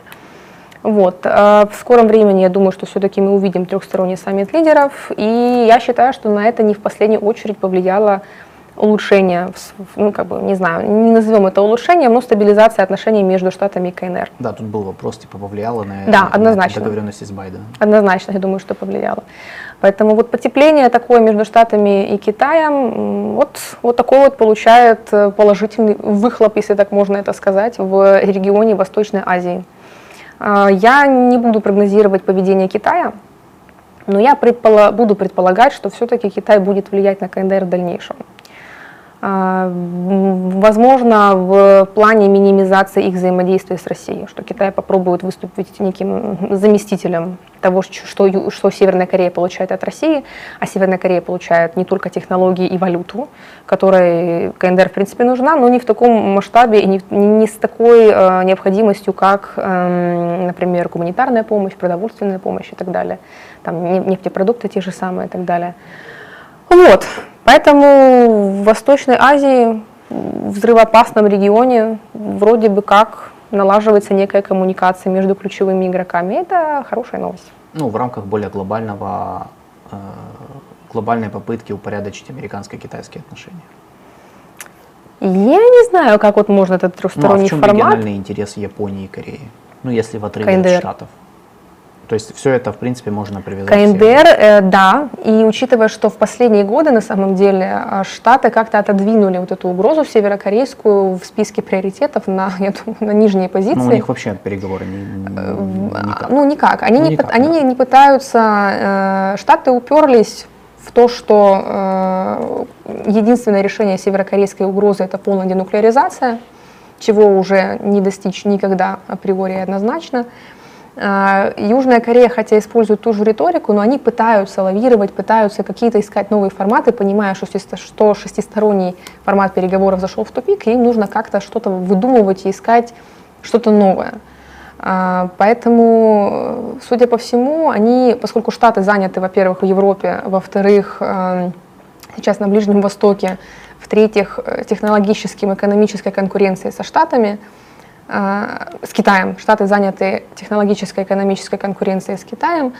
Э, вопрос ракетно-ядерной угрозы со стороны КНДР их, их не так сильно и волнует. Это при том, что КНДР хорошо продвинулись в развитии ядерного потенциала, в миниатюризации ядерного оружия. И сейчас они владеют технологиями, которые могут поразить не только там Гавайи или Гуам, но и любой город на территории ну, материковых, да, США, Вашингтон, Нью-Йорк в том числе. Несмотря на это, Штаты как-то не сильно э, ерзают по этому поводу, и, судя по всему, Токио и Сеул решили привлечь к этому Китай. Самостоятельно получается, ну больше в, в двустороннем, так и в трехстороннем, в трехстороннем, в трехстороннем формате. формате. Да. Ну что, да. Штаты повлиять на КНР э, никак, в принципе, не могут. И хотя Штаты активизировали свою риторику по поводу КНДР в связи с сотрудничеством с Россией после визита, до визита, во время визита и после визита Ким Чен Ына во Владивосток, э, по -по поугрожали очередными санкциями, но тут на самом деле никакие новые санкции не изменят существенно ничего в КНДР. Да, есть. Я статью читал, в политику выходила в сентябре, э, где ну, американские эксперты как бы комментировали этот вопрос Север, ну, Северной Кореи то в принципе там сводилось все к нескольким месседжам, что первое, у администрации Байдена нет целостной стратегии по Северной Корее, Второе, подход Трампа, он не оправдал себя. Ну, то есть Трамп же встречался с Ким Чен Ыном, там да. проведели два саммита, но ни к чему не пришли в итоге, хотя сдвинули переговоры с мертвой точки. Э, и третье, что санкции, они становятся менее эффективными, потому что, ну, это мы давно, ну, как бы это такая уже общая признанная тезис, да, что санкции сами по себе без какого-то, ну, вот комплекса, то есть угу. без подхода, ну, как бы еще от дополнительных телодвижений, ничего, ну, ничего в итоге, то есть скорее со временем их просто научатся обходить. Ну, КНДР, в принципе, это уже делает на протяжении многих лет, и этот опыт очень полезен оказался для Российской Федерации в том числе. То есть они пытаются существовать в предложенных, предлагаемых обстоятельствах, да. КНДР со своей стороны тут санкциями уже все, уже ничего как бы не, не решишь, и и хуже ты особо не сделаешь на самом деле, уже дальше некуда. Да. Но в той статье был вывод такой, что типа у Байдена единственное, что, ну, как бы складывается, мол, ситуация, в которой Байдену единственное, что остается, это признать Северную Корею ядерным государством и начать с ней улучшать отношения, то есть идти, по сути, на уступки ради того, чтобы эффективнее ее сдерживать ну, имея двусторонние отношения с Пхеньяном? Вот я, да, у меня сейчас складывается такое впечатление, что тут скорее надо было бы использовать э, пряник, а не кнут. Ну, да, во потому что уже. все уже возможные кнуты были использованы, это во-первых. Во-вторых, э, ну, на самом деле о денуклеаризации мы уже говорить не можем в Северной Корее, уже никак. Э, у них, э, я напомню, в сентябре прошлого года был принят новый ядерный закон, где первым пунктом прописано, что все, мы не будем отказываться от ядерного оружия, угу. на что в частности повлияла и российско-украинская война. То есть они посмотрели на то, что творится в Европе, решили, что ой, не хотим мы никакого Будапештского меморандума, тем более, что они с подозрением относятся к американцам, я думаю, это не секрет. Да. И поэтому сейчас на, остается... них еще, на них еще Ливия повлияла. Они это, кстати, приводят э, это в, в качестве кейсов, что вот Ливия, вот Ирак, ай-яй-яй, какие вы там проклятые империалисты плохие, мы не хотим с вами ничего подписывать. Угу. Но при этом вот, вот эти вот все ракетные запуски тестовые, они, кстати, готовятся к седьмому ядерному испытанию, об этом говорят южнокорейская разведка, американская, на полигоне Пхунгири у них там определенные телодвижения э, наблюдаются, фиксируются. И, скорее всего, оно все-таки состоится в следующем году, ядерное испытание новое. А, все, ошибка 404. Вот, поэтому надо, они вот этими своими манипуляциями пытаются заставить, чтобы их пригласили за стол переговоров, чтобы как-то вырулить ну, из этой ситуации. Уступки, да. Они а из этой ситуации можно вырулить только э, санкци- снятием, ослаблением санкционного режима в обмен на хотя бы частичное а, частичную ликвидацию ядерного арсенала и ограничения по его качественной модернизации в дальнейшем. Да, это, это единственное, что я вижу. Это политически сложно, особенно да. после неудачной истории с иранской ядерной сделкой. Э, я думаю, если бы ядерная сделка по Ирану прожила, э, ну, Трамп бы из нее не вышел, и она бы прожила дольше, то, возможно, это была бы модель, которую бы натянули еще на Северную Корею. То есть ее бы использовали. Ну, потому что, пусть, придумывают новую модель, которую можно будет в Новую дальнейшем сложно. натянуть на Иран. я же говорю, новую сложно, о, э, варианты, вариантов меньше становится. Да? То Тут есть должна это быть бы- политическая воля у всех стран, которых Да. э, это Штаты, это Китай, это Япония и Южная Корея. Ну, если смотреть официальную позицию, то, в общем-то, и Китай, и Япония, и Южная Корея готовы к таким переговорам. Да. После, Э, э, если я не ошибаюсь, то после визита Ким Чен Ына в, во Владивосток Фумио Кисида, э, японский премьер, заявил о том, что он готов встретиться с Ким Чен Ыном и сесть с ним за стол переговоров без предварительных условий. Он это все, это все преподносилось под тем соусом, что мы хотим разрулить вопрос о похищениях японских граждан, но, конечно же, нельзя не упомянуть э, и потенциальное сокращение ядерного арсенала КНДР в рамках этих переговоров. То есть шантаж работает, судя по всему. А другого выхода на самом деле и, и нет. Ну, я, во всяком случае, на сегодняшний день не вижу никакого другого сценария, кроме как, как минимум садиться с Ким Чен Ыном за стол переговоров, как бы это, как бы это ни звучало и сколько бы э, раздражения бы, наверное, это не вызывало. Другого, потому что ну, это можно определить, как, ну вот если с Ким Чен Ыном сядут переговариваться, значит и с Путиным могут сесть переговариваться. Но вот конкретно в кейсе КНДР я другого сценария, как разрулить эту ситуацию, не вижу. Нужно хотя бы запустить переговорный процесс и найти новый формат переговоров, потому что иначе это будет вот в таком вот э, формате происходить. КНДР будет искать ходы-выходы, у кого бы попросить технологии или специалистов, как бы развивать военный потенциал, ядерный потенциал, космические технологии, будет это все тестировать на, на своих подопытных региональных кроликах, э, и, все.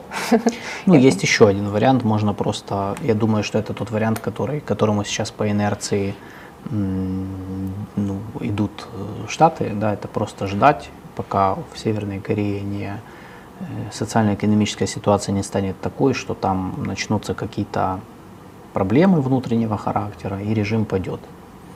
И потом можно будет подхватить эту страну на волне демократизации и я тебе просто объясняю, вот как мне кажется, мог- может выглядеть. Потому что, например, с Ираном я вижу абсолютно такую же историю. Вот, э, ну, на самом деле, очень похожие кейсы.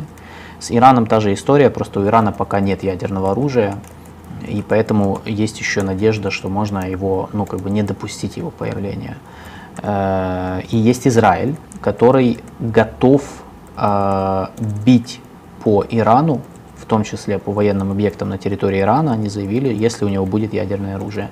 В случае Северной Кореи, насколько я понимаю, так- ну, таких заявлений не было. Ни японцы, ни южные корейцы не говорили, что если у Северной Кореи появится атомная бомба, мы, мол, ударим по ним. Вот, и как мы Нет. видели, да, и как мы видели, ничего не произошло. Но с Ираном очень похожий кейс, потому что тут тоже вот эта дилемма, что делать. У тебя в условиях, когда у тебя вариантов немного. Ядерную сделку пробовали, не получилось, а, и сейчас к ней возвращаться политически неудобно. Э, Это, во-первых. С другой стороны, санкции, они не всегда работают. Ждать, пока санкции сработают и пока в Иране падет режим, потому что люди поднимутся, будут бунтовать, это непонятно, сколько займет времени и непонятно, чем это закончится. А может закончиться хуже, чем было. Развалом страны или приходом еще более реакционных сил. А, И как бы э, а, а договариваться с Ираном тактично. То же самое, мне кажется, по Северной Корее. То есть очень похожая история. Поэтому ну вот сложные кейсы, то есть в этом плане и э, ну вот посмотрим. То есть я э, я вангую, что скорее всего, скорее всего в Штатах придут к в Штатах придут к идее эм, ну разговаривать с Северной Кореей. Другого выхода на самом Да, деле. с. Ираном я не знаю, потому что с Ираном сложнее все. В том числе из-за позиции Израиля и ряда региональных стран. А в Азии, ну, с Северной Кореей, наверное, более благоприятные условия в том плане, что Япония и Южная Корея готовы подхватить этот процесс. То есть они и Китай. То есть есть, есть как бы воля еще окружающих стран. Может быть, на нее, если опереться, можно как-то ж вот через какие-то аккуратные уступки взаимные. Потому что Япония и Южная Корея будут, будут пушить этот вопрос и будут давить на Штаты с тем, чтобы они увеличивали свою, свою вовлеченность в, это, в этот вопрос, в этот процесс. Но получается, это значит неизбежно мы приходим к тому, что США в какой-то момент могут ослабить санкции против Северной Кореи. Да. То есть это какая-то будет сделка. Ну, Ну, это будет не завтра, не послезавтра, Да. но там в- я не буду прогнозировать, как себя будет вести, например, республиканская администрация, если вдруг что. Так я думаю, что Вот, точно так. Я, я, я ну- и про республиканскую говорю. Трамп Но вообще я был думаю, первым, что, кто... что придут Да. к тому, что да, будет какой-то новый формат переговоров. Если это будет Дональд Трамп, я думаю, он продолжит вот эту логику свою, что давайте встречаться, видеться, договариваться, сделка, все такое. Ну, как он, это же он, он был первым, кто публично это начал делать.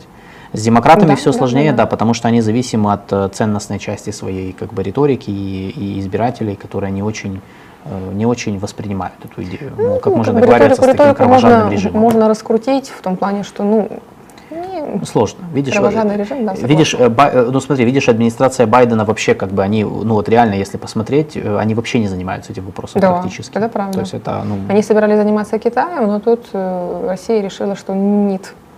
Поэтому они весь свой- свой фокус внимания направили именно на восточный фланг НАТО.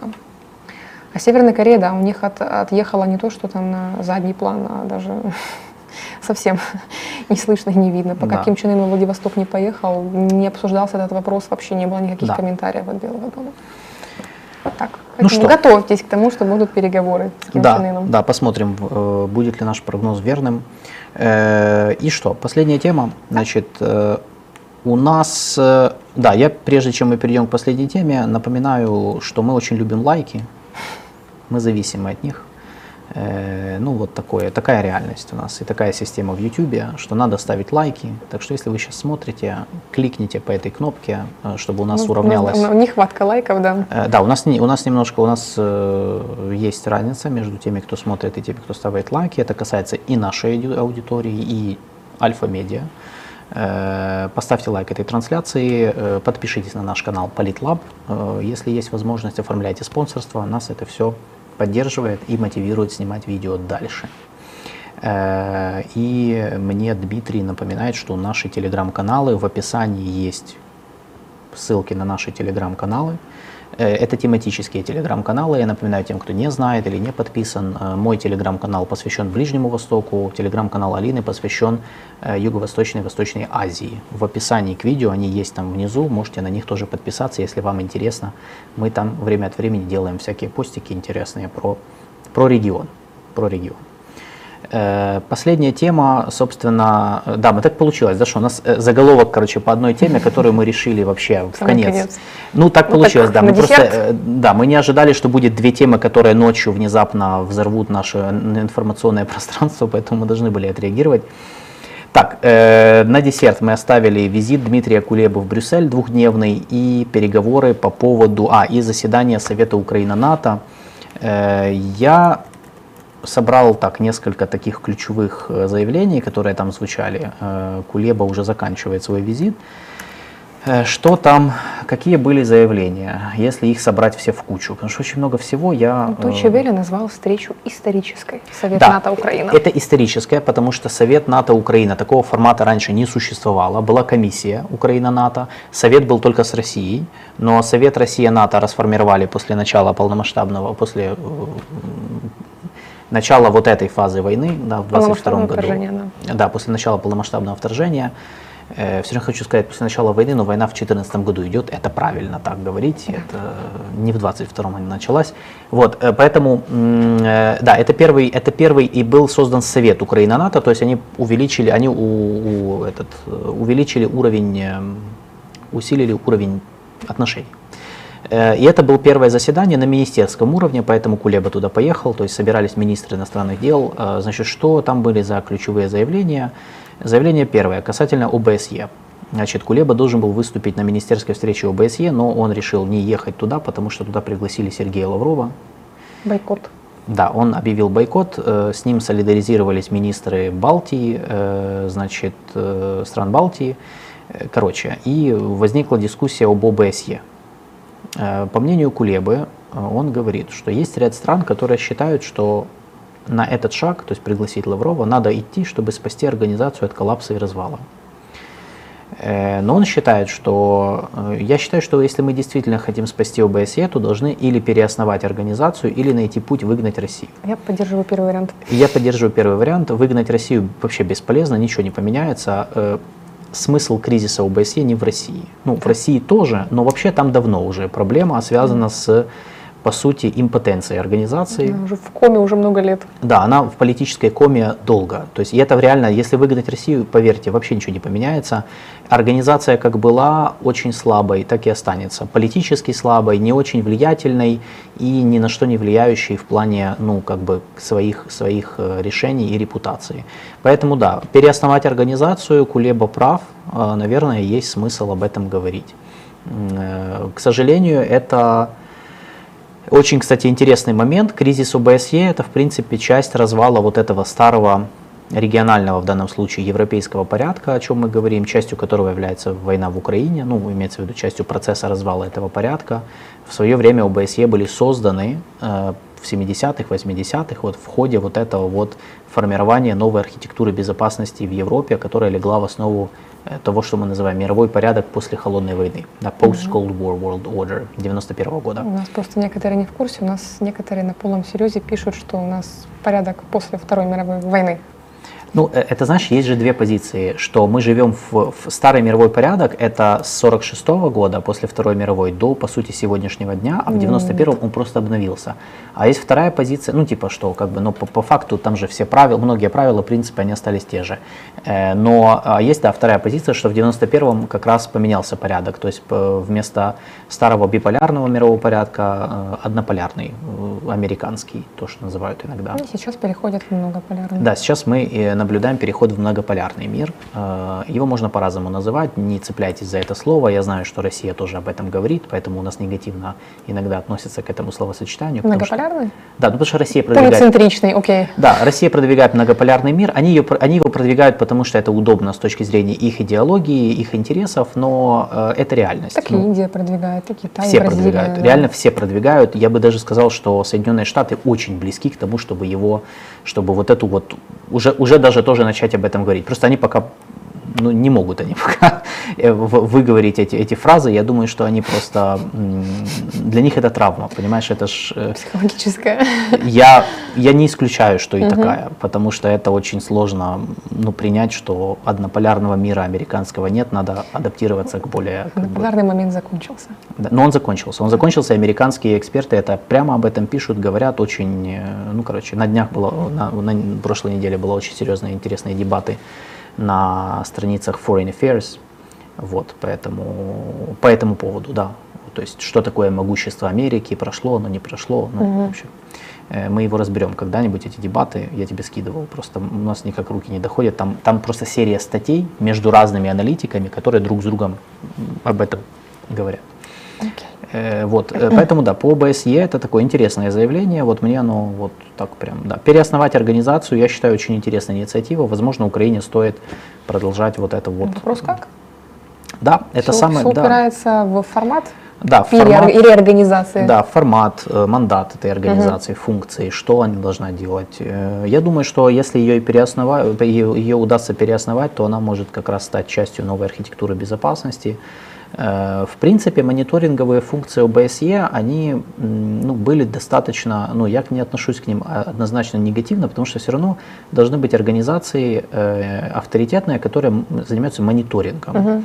Мониторинг, ну, это нужная вещь, то есть как бы к ней не относились, просто это надо уметь делать и уметь делать так, чтобы ну, сохранять репутацию. uh У ОБСЕ, да, не всегда получалось.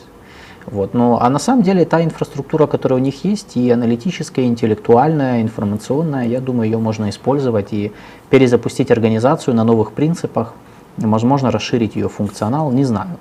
Э, рецепта у нас нет, но это интересная идея. Еще одно заявление Кулебы касается интеграции Украины в общий ВПК стран НАТО. Э, значит, я цитирую, «Ни одна страна сама по себе не способна удовлетворять потребности Украины или даже собственного государства в оружии и снарядах. Чтобы решить эту проблему, нужно, чтобы страны НАТО и ЕС начали говорить о своем общем э, ОПК, как о едином целостном комплексе. Э, и это поможет интегрировать украинский ВПК в комплекс ну, НАТО. Здесь несколько важных моментов. Первое. Он сказал то, о чем мы давно говорим, что э, Европейский Союз, страны НАТО и ЕС, они не могут нам э, удовлетворять все наши потребности, потому что у них проблемы, связанные с э, недостаточными производственными мощностями и с тем, что они не могут, ну реально не могут производить столько, сколько нам надо. Это в копилку того, что просто многие у нас, опять же, у нас много людей, они упрощают. Они говорят, что они нам не дают, потому что не хотят. Э, воз- ну, как бы есть э, вопросы, связанные с ограничением темпов и объемов поставок по политическим причинам, но э, нужно очень, ну, нужно тоже помнить о том, что есть вот этот фактор, связанный с тем, что они просто не могут столько производить. Мы говорим о войне э, конвенциональной, огромных масштабах, которым, которой Европа не готовилась, реально не готовилась. Э, И то, что Кулеба говорит, оно имеет, it makes sense. То есть, в принципе, что э, возможно, чтобы ЕС был больше готов к такого рода войнам, ему надо проводить более единую интеграцию, то есть интегрировать, проводить интеграцию еще и в этом направлении, ВПК. Я не уверен, что это произойдет, сразу говорю. Интеграция в ВПК разных стран, да, они связаны между собой, но интегрировать их, то есть, по сути, про- то есть, э, реализовать интеграцию по модели ЕС в сфере ВПК, я не уверен. Слишком много разных интересов, слишком много заинтересованных игроков, которые не захотят, чтобы это было...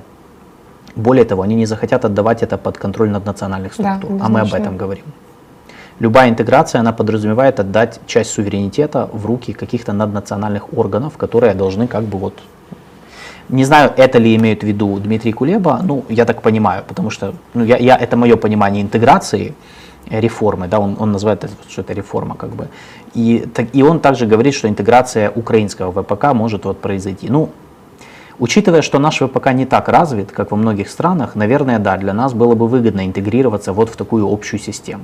Это же Ну, очень для нас, удобно. да. Но это очень удобно, конечно. Конечно. С другой стороны, я думаю, если бы мы имели свой ВПК, вот супер развитый, там на уровне с французским или британским, да, там, ну, в отдельных сферах, я думаю, мы бы тоже подумали, хотим ли мы такой интеграции. Не знаю. Ну, то есть это вопрос интересов и денег. Э, Я думаю, что это вряд ли произойдет. Ну, как бы заявление интересное.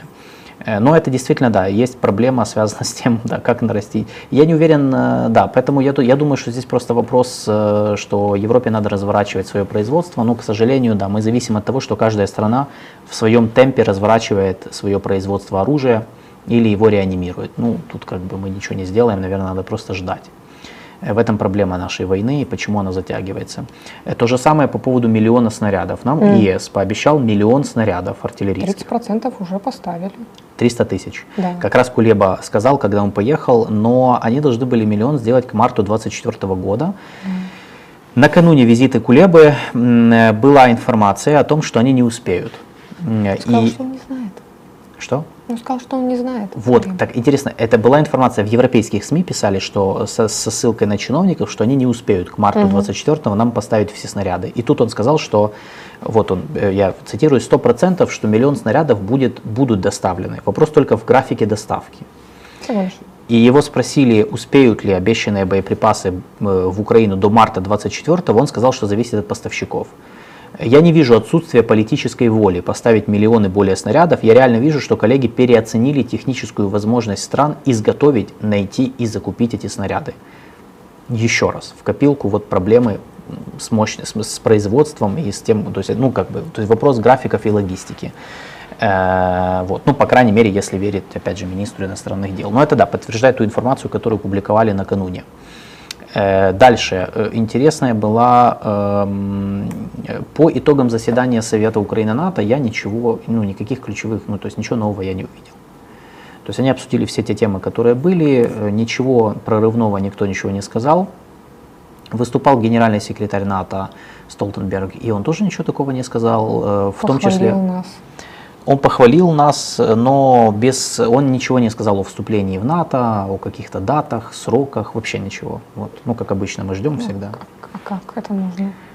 Ну, это никак не можно, я просто говорю, я, что... я не понимаю, зачем мы это ждем, потому что сейчас нет смысла, мне кажется, это обсуждать и надеяться на то, что это произойдет. Ну, видишь, это, это просто, да. Э, Я думаю, э, вообще, вот как бы вопрос евроатлантической интеграции, и тут вот подходим к главной теме, я из того, вот, что я вижу, и что я вижу по результатам визита Кулебы, э, я ставлю на то, что ну, в декабре должны начаться переговоры, должен пройти саммит ЕС, на котором должны решать, начинать ли с нами переговоры о вступлении В ЕС? в ЕС. В ЕС это одно. Да, значит, я э, сделаю ставку на то, что в НАТО мы не будем в ближайшее время, ну, полноценное членство, все. Эм, есть, э, а- обсуждали вариант частичного членства. То есть, ну, точнее, типа, взять в НАТО ту часть э, территории страны, которая не оккупирована. То есть все, кроме неподконтрольных территорий. Э, я помню, ну, это и в прошлом году, как бы такая идея. Ну это же, я, я слышала, ну читала такие версии, что, мол, вот, по примеру, Германии ФРГ взяли в НАТО, а ГДР Да. потом. Да. Ну так ФРГ и ГДР все-таки две разных государства было как бы немножко. Во-первых. Во-вторых, была другая эпоха, был, были другие расклады, были другие позиции стран, были другие люди у власти. Э, Те, кто сравнивают с ФРГ и ГДР, ну, то есть как прецедент, да. Как, э, Как модель для Украины, Нет. да, Э, не ну, подходит. нет. Не, Э, я плюс- имею в виду, что не, да, да, я согласна, не подходит. ну, не подходит. Да. И э, понимаешь, тут еще один момент. Кулеба, когда был в Брюсселе, он, причем, блин, я закрыл, наверное, эту ссылку, он очень резко отреагировал на это. Он, по сути, сказал, что, э, ну, он, по сути, отверг этот, ну, это, эту модель, потому что он сказал, что мол, мы не будем вступать в, в НАТО без, э, ну то есть наша задача, он, он там говорил про задачи войны, э, ну он сказал, что на фронте никакого тупика нет. э, 91 год границы, да. да, и он опять сказал про то, что у нас задача границы 91 года, и ничто нас не остановит. То есть, по сути, он отвергает эту модель, ну, потому что если мы 91 год, значит, никакого вступления в НАТО не будет до, до, до того, пока мы не выйдем на границы 91 года. Э, То есть, по сути, наша официальная позиция по войне, она остается неизменной. Мы все еще 91 год, никаких переговоров, э, тупика на фронте нет, наступаем и так далее. Это, видимо, он отвечал, ну, в том числе всем вот этим статьям там, и оценкам, которые звучат э, на Западе по поводу, ну, более таким осторожным, скептическим по поводу того, что ситуация на фронте не очень, а как бы Украине надо переходить к стратегической обороне. То есть, по сути, Кулеба своим заявлением сказал нет. Мгм. Ну, я так это понимаю. Я могу это интерпретировать так. Э, Я думаю, это надо так интерпретировать. Значит, э, поэтому по НАТО, я думаю, модель э, принять Украину частично уже все. Ну, она не работает, пока мы занимаем вот эту позицию. И она, видимо, не работает, потому что я не уверен, но, насколько я знаю, еще нет единства даже по такой модели. То есть в, самой- в самом НАТО не готовы вообще. Поэтому в ближайшее время я думаю, что никакого НАТО не будет. Э, Я скорее э, склоняюсь к тому, что мы договоримся с теми странами, с которыми сможем, о двусторонних гарантиях безопасности и все. Под гарантиями безопасности будет иметься в виду, скорее всего, форма договора о военном сотрудничестве. Бэкапе, да, в случае чего. Ну, знаешь, эти соглашения о военном о сотрудничестве в области обороны и безопасности, обычно они так называются, это соглашения, которые предполагают там сотрудничество в этих сферах, там может быть совместное производство оружия, э, может быть создание производственных баз для, э, ну, производ- соответственно, создания там, боеприпасов, снарядов, может быть поставки оружия долгосрочные, вот, вот это обычно имеется в виду, это, это назовут гарантиями безопасности. Вот я думаю, будет так, скорее всего. Мгм. Да, это наиболее реалистичный вариант, мне Да. кажется. Э, По Европейскому Союзу здесь все по-другому. Э, Я считаю, что вот все, что сейчас происходит, это попытка найти какой-то креативный вариант нам предложить членство без полноценного членства. Потому что как мы можем войти в ЕС с оккупированными территориями? Но смотри, в отличие же от НАТО, в ЕС нету такого, ну, в ЕС же нету э, такой, как бы, ну, правила, что, типа, с оккупированными территориями нельзя входить. Ну да, да, с территориальными конфликтами, да, нельзя входить. Но а как тогда юрисдикция ЕС будет распространяться, например, на Крым? Не, не будет. Ну как? Поэтому я же говорю, смотри, э, европейцы, они не дураки, то все, все прекрасно все понимают.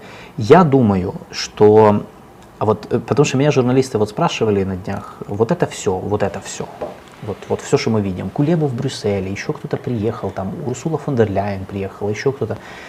Все это, это, мол, рутина, там, которая ни о чем, или я думаю, что это все согласование позиций, вот согласование вот этой формулы, какой-то формулы креативной, Помнишь историю про э, аспирант НАТО? Э, У меня сегодня день открытия. вы помните эту историю? Э, называ- Когда нам дали статус аспиранта, аспиранта, значит, Не, не кандидат, Мне- а меня- меня- не, я все еще аспирант, меня очень триггерит это слово теперь. Вот, 2018 год, март. Аспирант НАТО, що означає новий статус для Украины? Значит, я, э, я тогда еще обратил внимание, что это была такая очень красиво, вот, очень красиво нам, по сути, нам дали статус аспиранта. Ну, перевели с aspirant, ну, типа с aspirations, да, типа английского. И это было прям гениально. То есть они дали, они по сути дали нам статус, который существенно не изменил баланс в этом вопросе, но всем было приятно. Ну, реально, ну, я не знаю, я, может, слишком... Ребят, кому было приятно? Нам было Напишите приятно, в потому чат, что кому мы... персонально Я не было знаю, вы- я, приятно. я нам было приятно, потому что это было очень классно. Украинским властям было, потому что они смогли на этом, это 18 год, это еще был, э, была администрация Порошенко, они смогли на этом хорошо э, Вообще-то попиариться. аспирантура может по итоге ничем и не закончиться. Не- да, она ничем и не закончилась, Я могу но, судить. э, но понимаешь, э, э, суть в том, что э, они берут, то есть я говорю, вот это, это, вот эта политика, которую как бы они проводят, то есть я уже замечаю не первый раз, и это логично. В условиях, когда Европейский Союз, очевидно, ну то есть и, и НАТО, они не могут предложить полноценного членства по ряду причин. Кто-то не согласен внутри этих стран, не могут согласовать какие-то моменты, нужны структурные реформы. В Ну, случае даже ЕС, Швецию, даже Швецию в НАТО не могут согласовать. но в свечу там под другая история. да, Важно, да. они не Но могут но не согласовать могут, даже да. Швецию. Э, Там есть какие-то, то есть в этих условиях э, политически надо, но политически надо показывать прогресс. Ну, потому что они не могут выйти и сказать, мы не берем, э, гуляйте лесом. Да, это будет очень странно выглядеть, и это очень ударит по репутации и позициям Евро- э, ну, Запада, коллективного Запада, стран ЕС и НАТО. Поэтому я ставлю на то, что вот эти все переговоры в, в, в ЕС, мне кажется, мы войдем, мы будем интегрироваться частично поэтапно.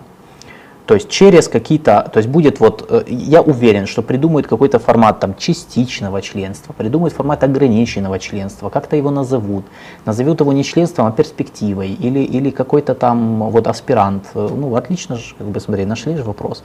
Поэтому я думаю, что э, я думаю, что вот об этом всем сейчас идет. То есть я считаю, что в декабре, скорее всего, саммит ЕС, если не будет блокировать Венгрия или Словакия какие-то, э, они, скорее всего, ну, согласятся начать с нами переговоры официального вступления. Они затянутся на энное количество лет. И за это время нас будут потихоньку интегрировать. А Плюс мы не забываем, что у нас есть реформы, список реформ, которые мы должны сделать. Это вечная история, как бы вечная тема. Э, И э, я считаю, что наше членство в ЕС, оно будет неразрывно связано со структурными реформами в самом ЕС. Там куча всего надо менять, чтобы нас переварить. Не забываем, что вступление любой страны, особенно Украины, э, что мы, мы большая страна, э, в ЕС, оно, это не просто подпись на бумажке, теперь вы члены ЕС. Это, ну, такую страну надо переварить. То есть Европейский Союз должен быть готов ее, ее вообще, ну, как бы, она должна быть готова, и Европейский Союз должен быть готов, чтобы не было потом негативных последствий для всех. Будет ли это как-то влиять на статус украинских беженцев в ЕС? Ну, а как это Их лишат, ну, лишат, например, статуса беженцев, да? ну, то есть- получается, да, но они же будут граждане ЕС. Если мы полноценные члены, они не могут быть, ну, они граждане Ну, ЕС. всё. Ну, все, да. Хорошо это или плохо? Для беженцев хорошо.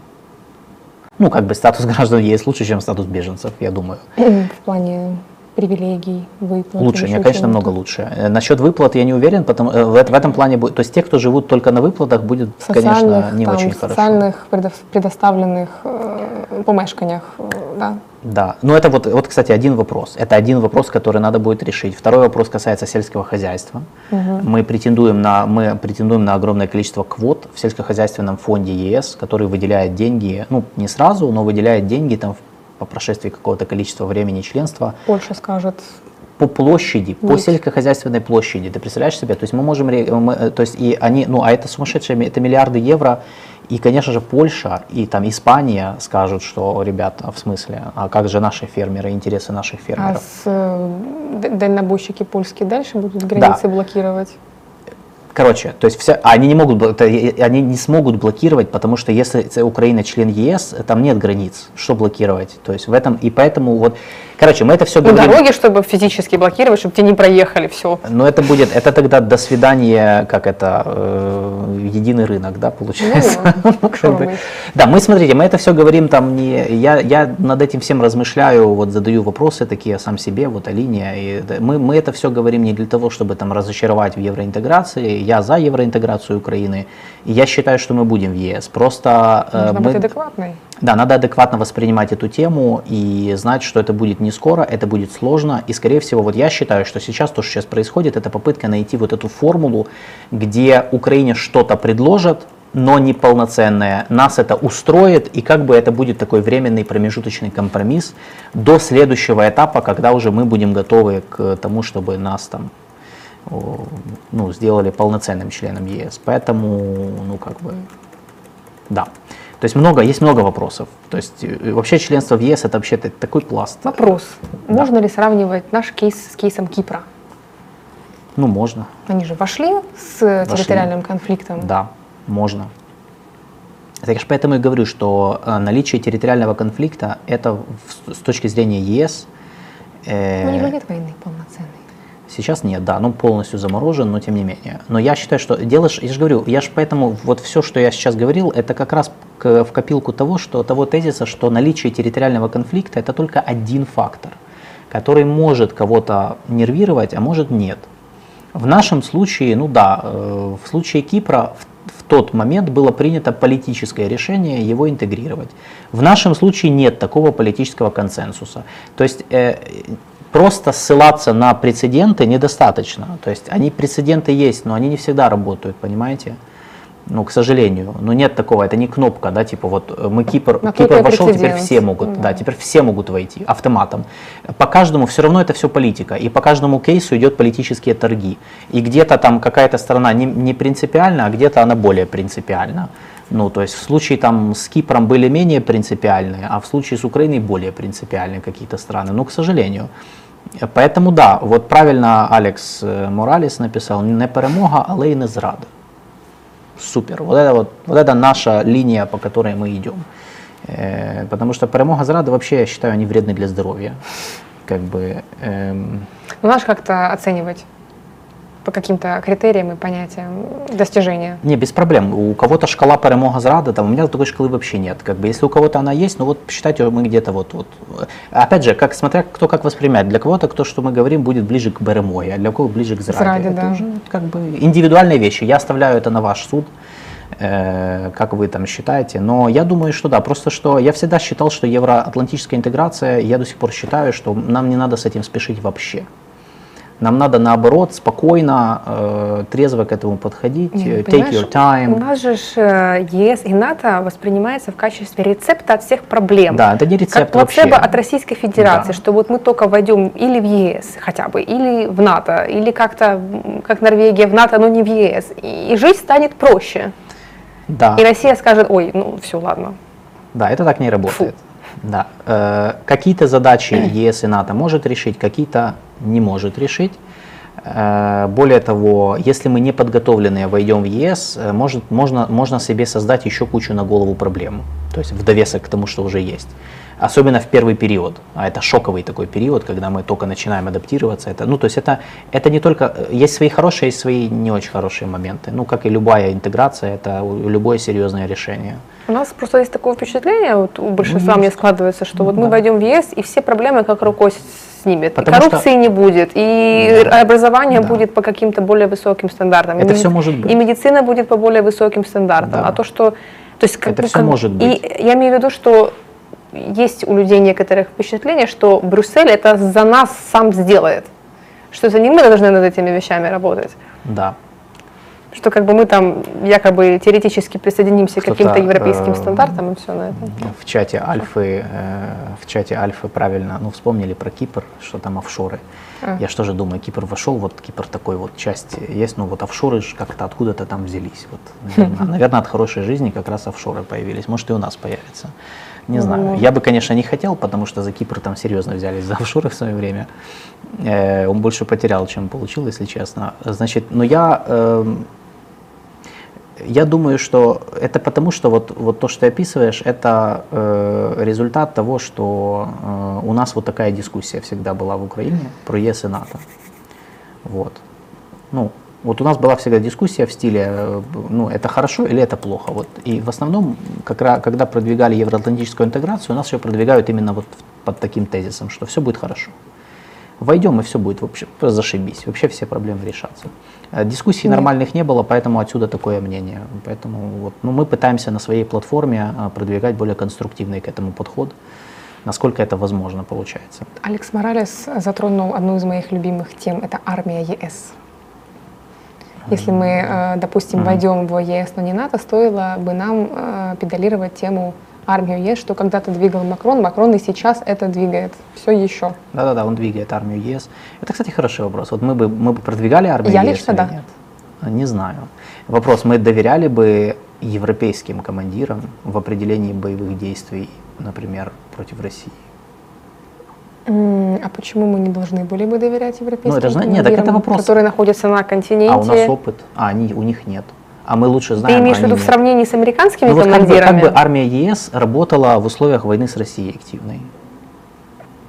Если бы она была. Ну, если бы она была. Не, ну это Э, вот с для меня это, Украиной для меня это вопрос, для меня это вопрос координации действий, да, там какого-то восприятия. Ну, то есть Возможно, если бы была бы единая армия ЕС, поставка нам помощи шла бы быстрее более координированнее. И не это правда, И не да. пришлось бы умолять каждую отдельную страну, дайте, пожалуйста. Возможно, они бы Это быстрее правда. принимали бы решения. Это правда. С другой стороны, какое бы решение было принято в случае там, новой агрессии? Зная позицию европейских стран, которые боятся очень многих вещей, мы их критикуем за это, да, что они такие нерешительные, что они вот такие Ну, нам же вот. все должны.